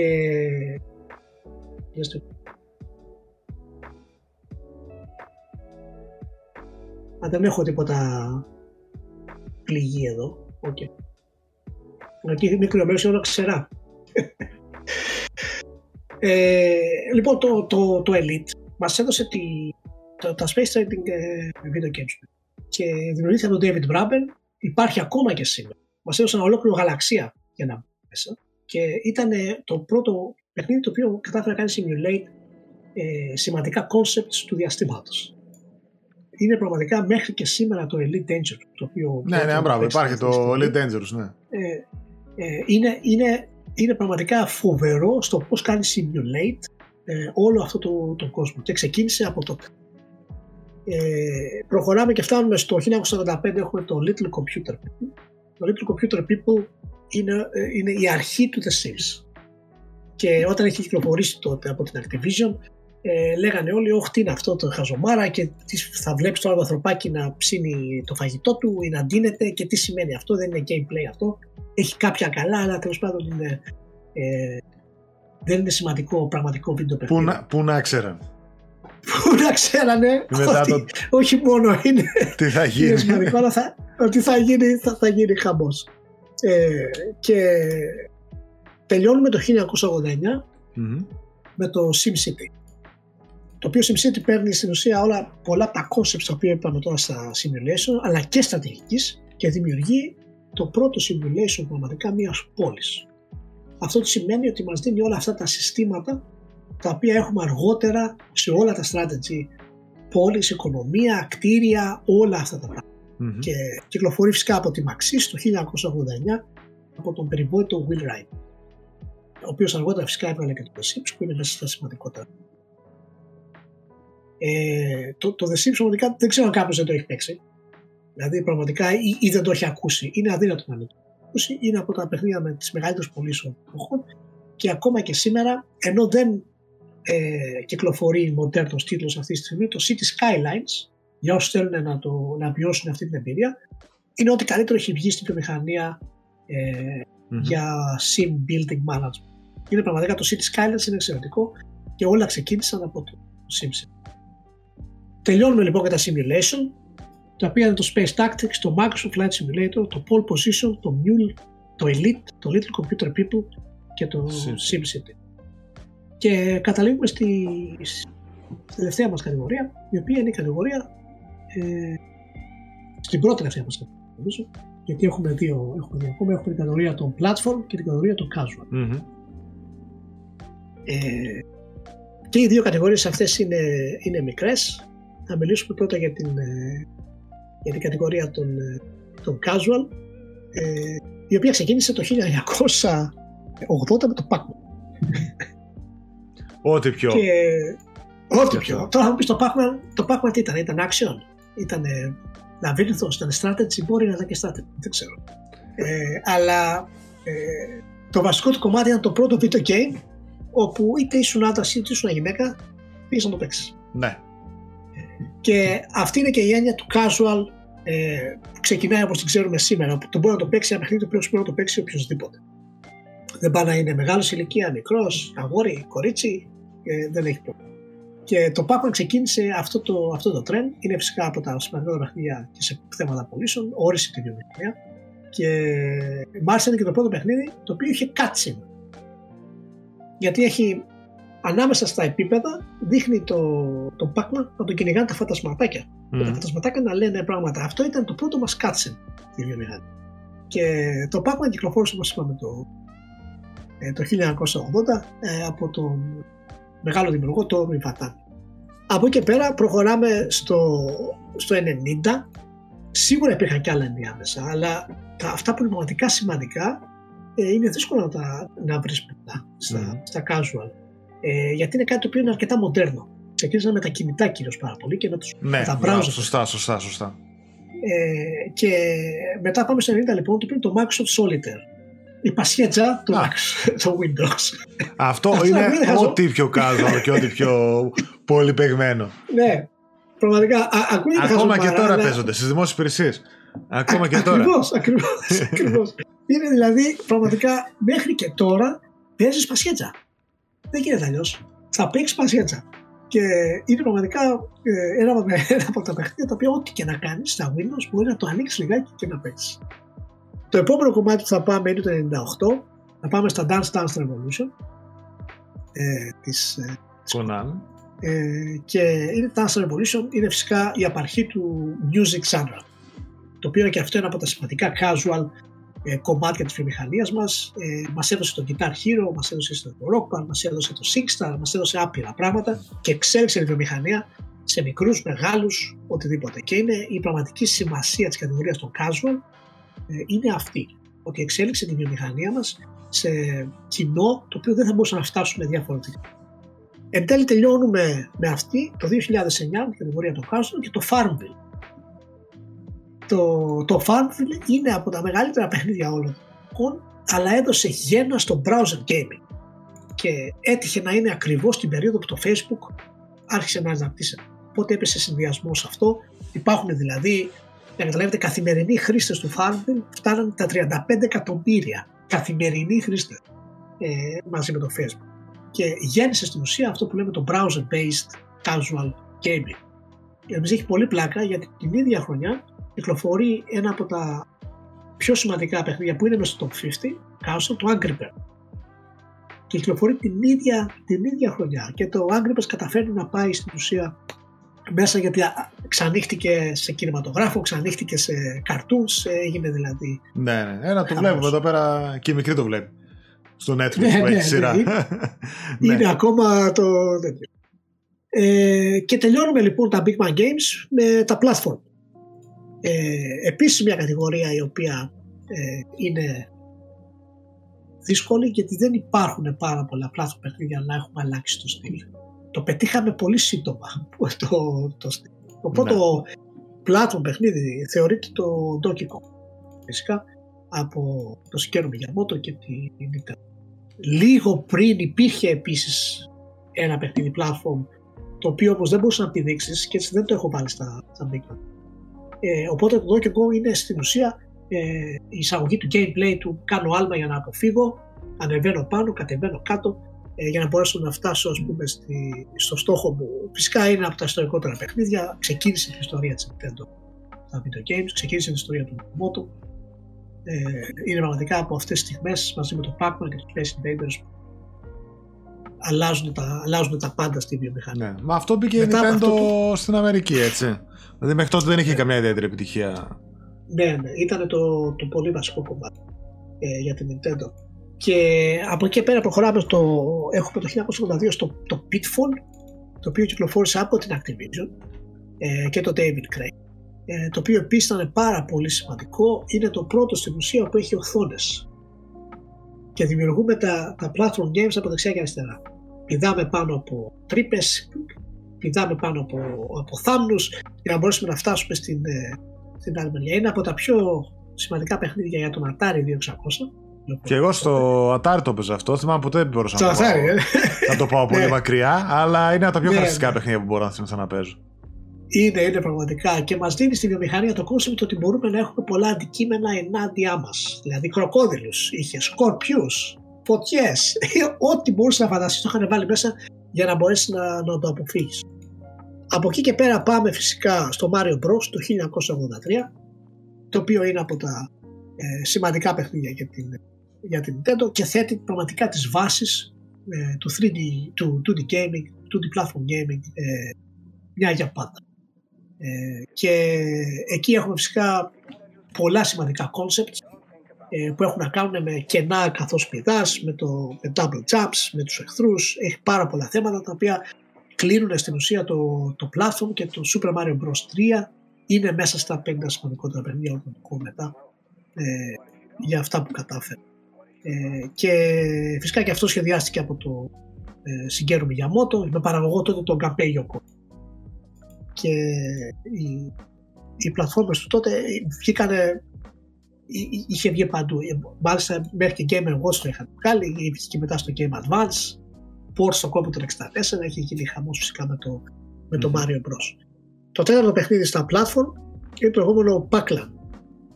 Το, το Pac-Land κυκλοφόρησε από την Namco, βασίζεται φυσικά στον χαρακτήρα της, γνωστό χαρακτήρα, και είναι το πρώτο στην ουσία ε, platform game το οποίο μας έδωσε το smooth transition μεταξύ των οθονών. Ήταν πολύ σημαντικό για να μπορέσει να έχει ροή το gameplay και μάλιστα και ο ίδιος και ο, και ο Miyamoto έχει πει ότι έχει επηρεαστεί αρκετά από διάφορα concepts του Pac-Land για τα επόμενα παιχνίδια του στο, στο, στο Super League. Και ο, ο χειρισμός ήταν εξαιρετικός. Φυσικά το Pac-Land έβγαλε και καρτούν ε, και έστρωσε το δρόμο για όλα τα side scrollings γενικότερα που έχουν να κάνουν φυσικά και με τον Ghost Goblins, το Alex Kidd, το Wonder Boy ε, κτλ. Και αυτά τα τέσσερα στην ουσία τελικά platform συνδυάζουν όλους τους μηχανισμούς που μας έδωσαν τα μοντέρνα που το μόνο που έμενε μετά είναι η επανάσταση του 3D η οποία ήρθε φυσικά με το Mario 64 το οποίο είναι μέσα στα 50 σήμερα. Αυτά είναι τα Big Bang Games που καλύψαμε. Μάλιστα. και ε, δεν ξέρω τώρα πώς, πώς σου φαίνονται όλα αυτά, πώς... Ε... Μου φαίνονται άκρως ενδιαφέροντα, γιατί και για μένα, παρόλο που ασχολούμαι εγώ περισσότερο θα λέει κάποιος ε, σε σχέση με τον καθημερινό gamer, ε, διαβάζω, ναι. κάνω ε, κάποια από αυτά τα ήξερα από βιβλία, από audiobooks κτλ. Κάποια από αυτά έτυχε να ασχοληθώ μετά από χρόνια εντελώς στοιχεία για να δω κάτι που είναι παλιό. Ναι. Μετά από remasters, remake, συλλογές, κάποια που μπορεί να τα είδα. Αλλά υπήρχαν πάρα πολλά, ειδικά σε κάτι ίδιο όπως τα RPGs και αυτά που δεν α, τα άγγιζα ποτέ. Ναι. Οπότε τώρα ήταν και για μένα μια καλή ευκαιρία πούμε, να μάθω όλο αυτό, το τι έστησε το καθένα και τι είναι το σημερινό παιχνίδι τώρα που θα πάρω από το ράφι μου, από όπου προήλθαν διάφοροι μηχανισμοί που μπορεί να έχει μέσα. Ήταν πολύ ενδιαφέρον α, όλο αυτό. Είναι, είναι, και πώς μπορούσε είναι, τότε να ασχολείται κάποιο εκείνε τις δεκαετίες, να είναι gamer και να σου βγαίνουν παιχνίδια τα οποία. Εντάξει, τότε δεν το καταλάβαινες, αλλά ήταν τόσο επαναστατικά που καθόριζαν ήδη, ρε παιδί μου. Ναι, ναι, ναι. Και θέμα αυτής της έρευνας είναι. Είναι πολύ εύκολο να βρεις 10 παιχνίδια και να πεις αυτά τα 10 παιχνίδια είναι η αρχή. Το βασικό είναι να μπορέσουμε να δούμε ποια από αυτά είναι πολύ, ήταν πολύ σημαντικό να μειώσω τα παιχνίδια.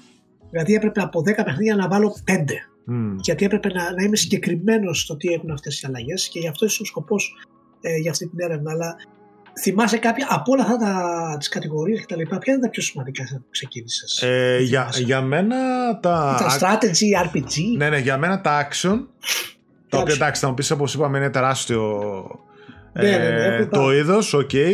Αλλά τα action τα οποία μέσα μπορεί να είχαν ε, το Wolfenstein 3D που το έπαιζα πολύ μικρό σε φίλο έτσι, δεν ήταν ότι ήταν της εποχής μου, ας πούμε.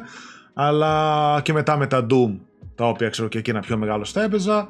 Ε, και τα strategy. Εμένα μου άρεσαν πολύ. Τα strategy. Ναι, αλλά νούμερο ένα για μένα, βασικά εγώ ξεκίνησα σαν PC gamer, οπότε εντάξει πέρα το Atari το οποίο εντάξει κλασικά το είχαμε όλοι, ε, αλλά εγώ επειδή ξεκίνησα σαν PC gamer, ε, action, strategy και νούμερο ένα adventures ήταν τα αγαπημένα μου είδη. Παρόλο που και τα RPGs ήταν ό,τι πρέπει για PC, ποτέ δεν πολύ ασχολήθηκα. Δηλαδή, εγώ θυμάμαι και τα EverQuest τότε και τα Ultima Online τότε που τα έβλεπα στα περιοδικά, αλλά ποτέ δεν ναι. κάθισα να ασχοληθώ. Αλλά τα άλλα υπόλοιπα τρία είδη ήταν αυτά που έπαιζες συνέχεια. Ναι, Ξέρεις, και ναι. μετά ενδιάμεσα κάνα ποδοσφαιράκι και ένα αυτοκινητάκι. Ναι, ναι, ναι. Ε, ε, εγώ θυμάμαι τα πρώτα μου ήταν τα sports δεν πίστευα ότι μπορούσα να παίξω sports παιχνίδι στο, στο Ήταν δηλαδή για μένα, oh, ήταν, ήταν, τρομερό. Δηλαδή αυτό το Pong, ας πούμε, θυμάμαι το με τον πατέρα μου. Ήταν δηλαδή, είχαμε το χειρισμό τότε, για το χειρισμό τότε ήταν με, με κουμπάκι εδώ. Ναι, ναι, ναι. ναι. το κουμπί και εκεί το, το, ε, το pad. Και ήταν πραγματικά από, δεν περίμενα ότι μπορούσε να παίξεις σκι ήταν δηλαδή το ναι, ναι, ναι, ναι. μετά, ήταν, ήταν φοβερά.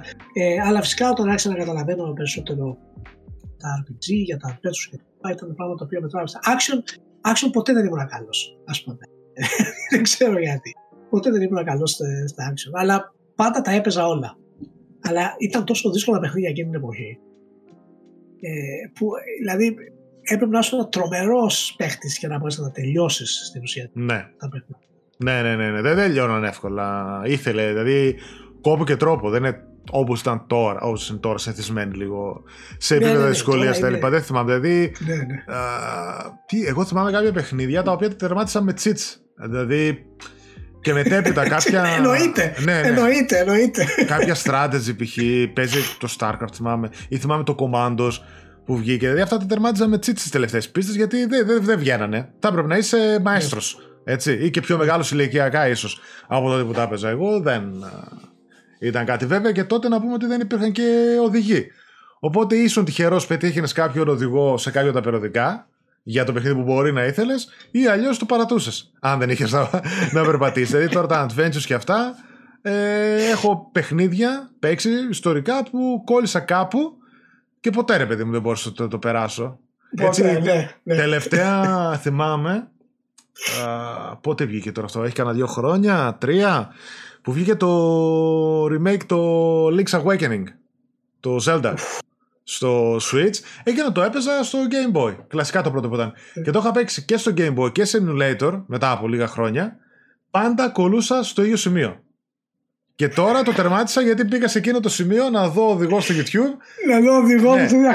ναι, έχει ένα dungeon το οποίο πραγματικά δεν ξέρω πώς. Ε, Ποιος τρελός το έφτιαξε και δεν ξέρω πώς το περνούσε. Από ό,τι ναι, διάβασα ναι, σχόλια, ναι. πολλοί το παρατούσαν και το παιχνίδι και έτσι το τερμάτισα μετά στο Switch τώρα. Α πούμε το remake. Πραγματικά ε, είναι αλήθεια. Και ειδικότερα στα adventures τότε της εποχής ε, και πιο μετά, δηλαδή στα 90s που ήταν μεγάλη ε, εποχή, πραγματικά οι γρήφοι που χρησιμοποιούσαν ήθελε να τραβήξει τα μαλλιά σου και θυμάμαι φυσικά στα περιοδικά που γράφανε τις λύσεις. Θυμάμαι φυσικά κλασικά τον Τζουλινάκη στο Pixel, ας πούμε, που έγραφε τις ε, λύσεις. Και τα έλεγε με τόσο φυσικό τρόπο. Ναι, ότι είναι. Λέει να πάρετε αυτό το γρίφο. Λέει, ναι, πρέπει να πάρετε το μπουκάλι από αυτό το σπίτι. ναι, το ναι, καλαμάκι ναι. από αυτό το σπίτι, τον αναπτήρα από κάτω από την ε, καταπακτή και να συνδυάσετε. Τι λες ρε μεγάλε, αλήθεια. Αλλά ήταν, Έτσι ήταν, ήταν και αυτό θέμα το... Το κόνσεπτ, δηλαδή κάποια παιχνίδια τώρα που τα θυμάμαι Προφανώς και δεν ήταν και της ηλικίας μου, αλλά ήταν πανδύσκολο. Δηλαδή τώρα το Myst που θα πούμε, το Riven, το Schism, ναι. το 1 και το 2 αυτά. Όλα αυτά τα είχα δοκιμάσει, αλλά δεν μπορούσα να τα τερματίσω. Δηλαδή αυτά ναι. ήθελα να πάρει χαρτί και μολύβι να σημειώνεις, ρε παιδί μου. Και δε, δε, δε... Ισχύει, ισχύει. Και έχει ενδιαφέρον να, μιλήσουμε, ναι. να μιλήσουμε για αυτά, γιατί είναι θα, το, το πώς Στο... θα αλλάξει δηλαδή. Ναι, στο επόμενο επεισόδιο, πώς λέει, να κάνω εισαγωγή ναι. τώρα για το επόμενο. Στο επόμενο επεισόδιο θα έχουμε παιδιά ε, τα έχουμε χωρισμένα σε περιόδους χρονολογικές τα παιχνίδια. Δεν θα είναι ναι. κάθε επεισόδιο 10 παιχνίδια. Π.χ. στο πρώτο παιχνίδι έχουμε 8 ε, ναι. από τα σημαντικότερα ε, video games όλων των εποχών. Από το top 50 το οποίο θα είναι από το 1984 έως και το 1991. Οπότε ναι, τα ονόματα μονάχα που βλέπω είναι τεράστια. Πιθανότατα να έχουμε και κάποιους καλεσμένους μαζί μας ειδικούς να μας μιλήσουν ναι, για ορισμένα από ναι. αυτά. Οπότε θα είναι μια πολύ πιο ει βάθο συζήτηση. Γι' αυτό τώρα κάναμε τα Big Bang Games. Πρώτον, γιατί έχει το τεράστιο ενδιαφέρον να δούμε από πού ιδρύθηκαν πολλές κατηγορίες και πολλοί μηχανισμοί. Και δεύτερον, να ανοίξουμε την, και το χώρο και το χρόνο και την κουβέντα ε, να φύγουν αυτά από πάνω μας, να επικεντρωθούμε μετά σε 8, 10, 12 παιχνίδια ανά πόσο θα έχουμε σε κάθε επεισόδιο μέχρι να φτάσουμε τα 5 και τα 50 σημαντικότερα παιχνίδια. Να πούμε, για, να, να πούμε για τα παιδιά ότι εάν θέλουν περισσότερες πληροφορίες για τα παιχνίδια αυτά, φυσικά όλοι αυτοί οι τίτλοι, οι, οι βασικές τους πληροφορίες μπορείτε να τις βρείτε στη Wikipedia. Ναι. Οπότε αν κάποιοι σας ενδιαφέρουν, θα... ρίξτε τους μία ματιά. Δεν χρειάζεται να αγοράσετε βιβλία. Θα, κοιτάξω... θα κοιτάξω να βάλω ε, link στην περιγραφή όπου να μας πηγαίνει σε PDF με links ενεργά με τα παιχνίδια που είπαμε, ανακατηγορία και σε αυτό που έκανες δηλαδή την προετοιμασία. Και στα ναι, βίντεος ναι, ναι, γενικότερα θα... θα έχουμε και σε link και τη μέθοδο, το πώς επιλέχθηκαν μετά τα top 50, ώστε κάποιος μπορεί να ξεκινήσει από το δεύτερο τρίτο επεισόδιο, εμείς δεν τα επαναλαμβανόμαστε, να μπορεί να μπει, να διαβάσει και να δει τι και πώς. Λοιπόν, αυτός ήταν ο πρόλογος με τα Big Bang Games, έτσι για να ζεσθενόμαστε. Ε, τετάρτη που βγήκε το επεισόδιο, καπάκι την επόμενη Τετάρτη θα. Λοιπόν, Κάτσε για να λέω και ημερομηνίες τώρα, γιατί τα παιδιά μας βλέπουν ότι η ημερομηνία. Ναι. Καλώς ο χρόνο των πραγμάτων. Το σημερινό επεισόδιο, παιδιά, βγαίνει, βγήκε την Τετάρτη 5 Απριλίου. Στις 12 Απριλίου θα βγει το επεισόδιο 1. Με το πρώτο κομμάτι των 50 σημαντικότερων παιχνιδιών. 8 παιχνίδια από το 1984 και το 1991. Και μετά κάθε δεύτερη Τετάρτη θα βγαίνει το επόμενο επεισόδιο. Και Early Access φυσικά θα ανεβαίνει πιο νωρίς για τα μέλη. Όπως είπαμε, αν θέλετε να στηρίξετε με μέλη, donation, super chat. PayPal, donations έχω κάτω στην περιγραφή και να ενισχύσετε αυτή την προσπάθεια. Ε, Ηλία, αυτά. Δεν ξέρω. Θέλεις κάτι άλλο να Ευχαριστώ πάρα πολύ. Όχι, νομίζω είμαστε εντάξει. Ε, ευχαριστούμε πάρα πολύ τους φίλους που το είδανε και ελπίζω να το χαρήκατε. Τώρα, αυτό είναι κάτι το οποίο δεν έχει γίνει στο, στο ελληνικό YouTube. Και Μπορεί να υπάρχουν προβλήματα περίεργα. Εντάξει, ελπίζουμε να μην. Ε, Φυσικά και όσοι, όσοι τυχόν το δουν και είναι και παλιοί και έχουν και άποψη, μπορούν να μας πούν τις παρατηρήσεις τους, το γιατί το ένα, oh, γιατί το άλλο και αυτά. Αυτά θέλουμε. Θέλουμε να γίνει συζήτηση παιδιά. Ναι, ναι, ναι. Αυτό είναι το βασικό κομμάτι γιατί εν τέλει όλα αυτά μπορούν να αλλάξουν. Αν υπάρχουν πράγματα τα οποία μου διέφυγαν ή ξέρω εγώ, ξέχασες εσύ να με ε, διορθωσει mm-hmm. ή κτλ. Είναι πράγματα τα οποία το κοινό θα μας βοηθήσει πάρα πολύ. Γιατί ο σκοπός είναι να. Τα games είναι ο σκοπός. Δεν είναι απλά να πούμε και να πούμε. Ναι. Θέλουμε να φτάσουμε σε συζήτηση. Αυτά, Ηλία. Σε λοιπόν. ευχαριστώ πάρα πολύ και τα λέμε σύντομα για το επόμενο. Bye bye. Να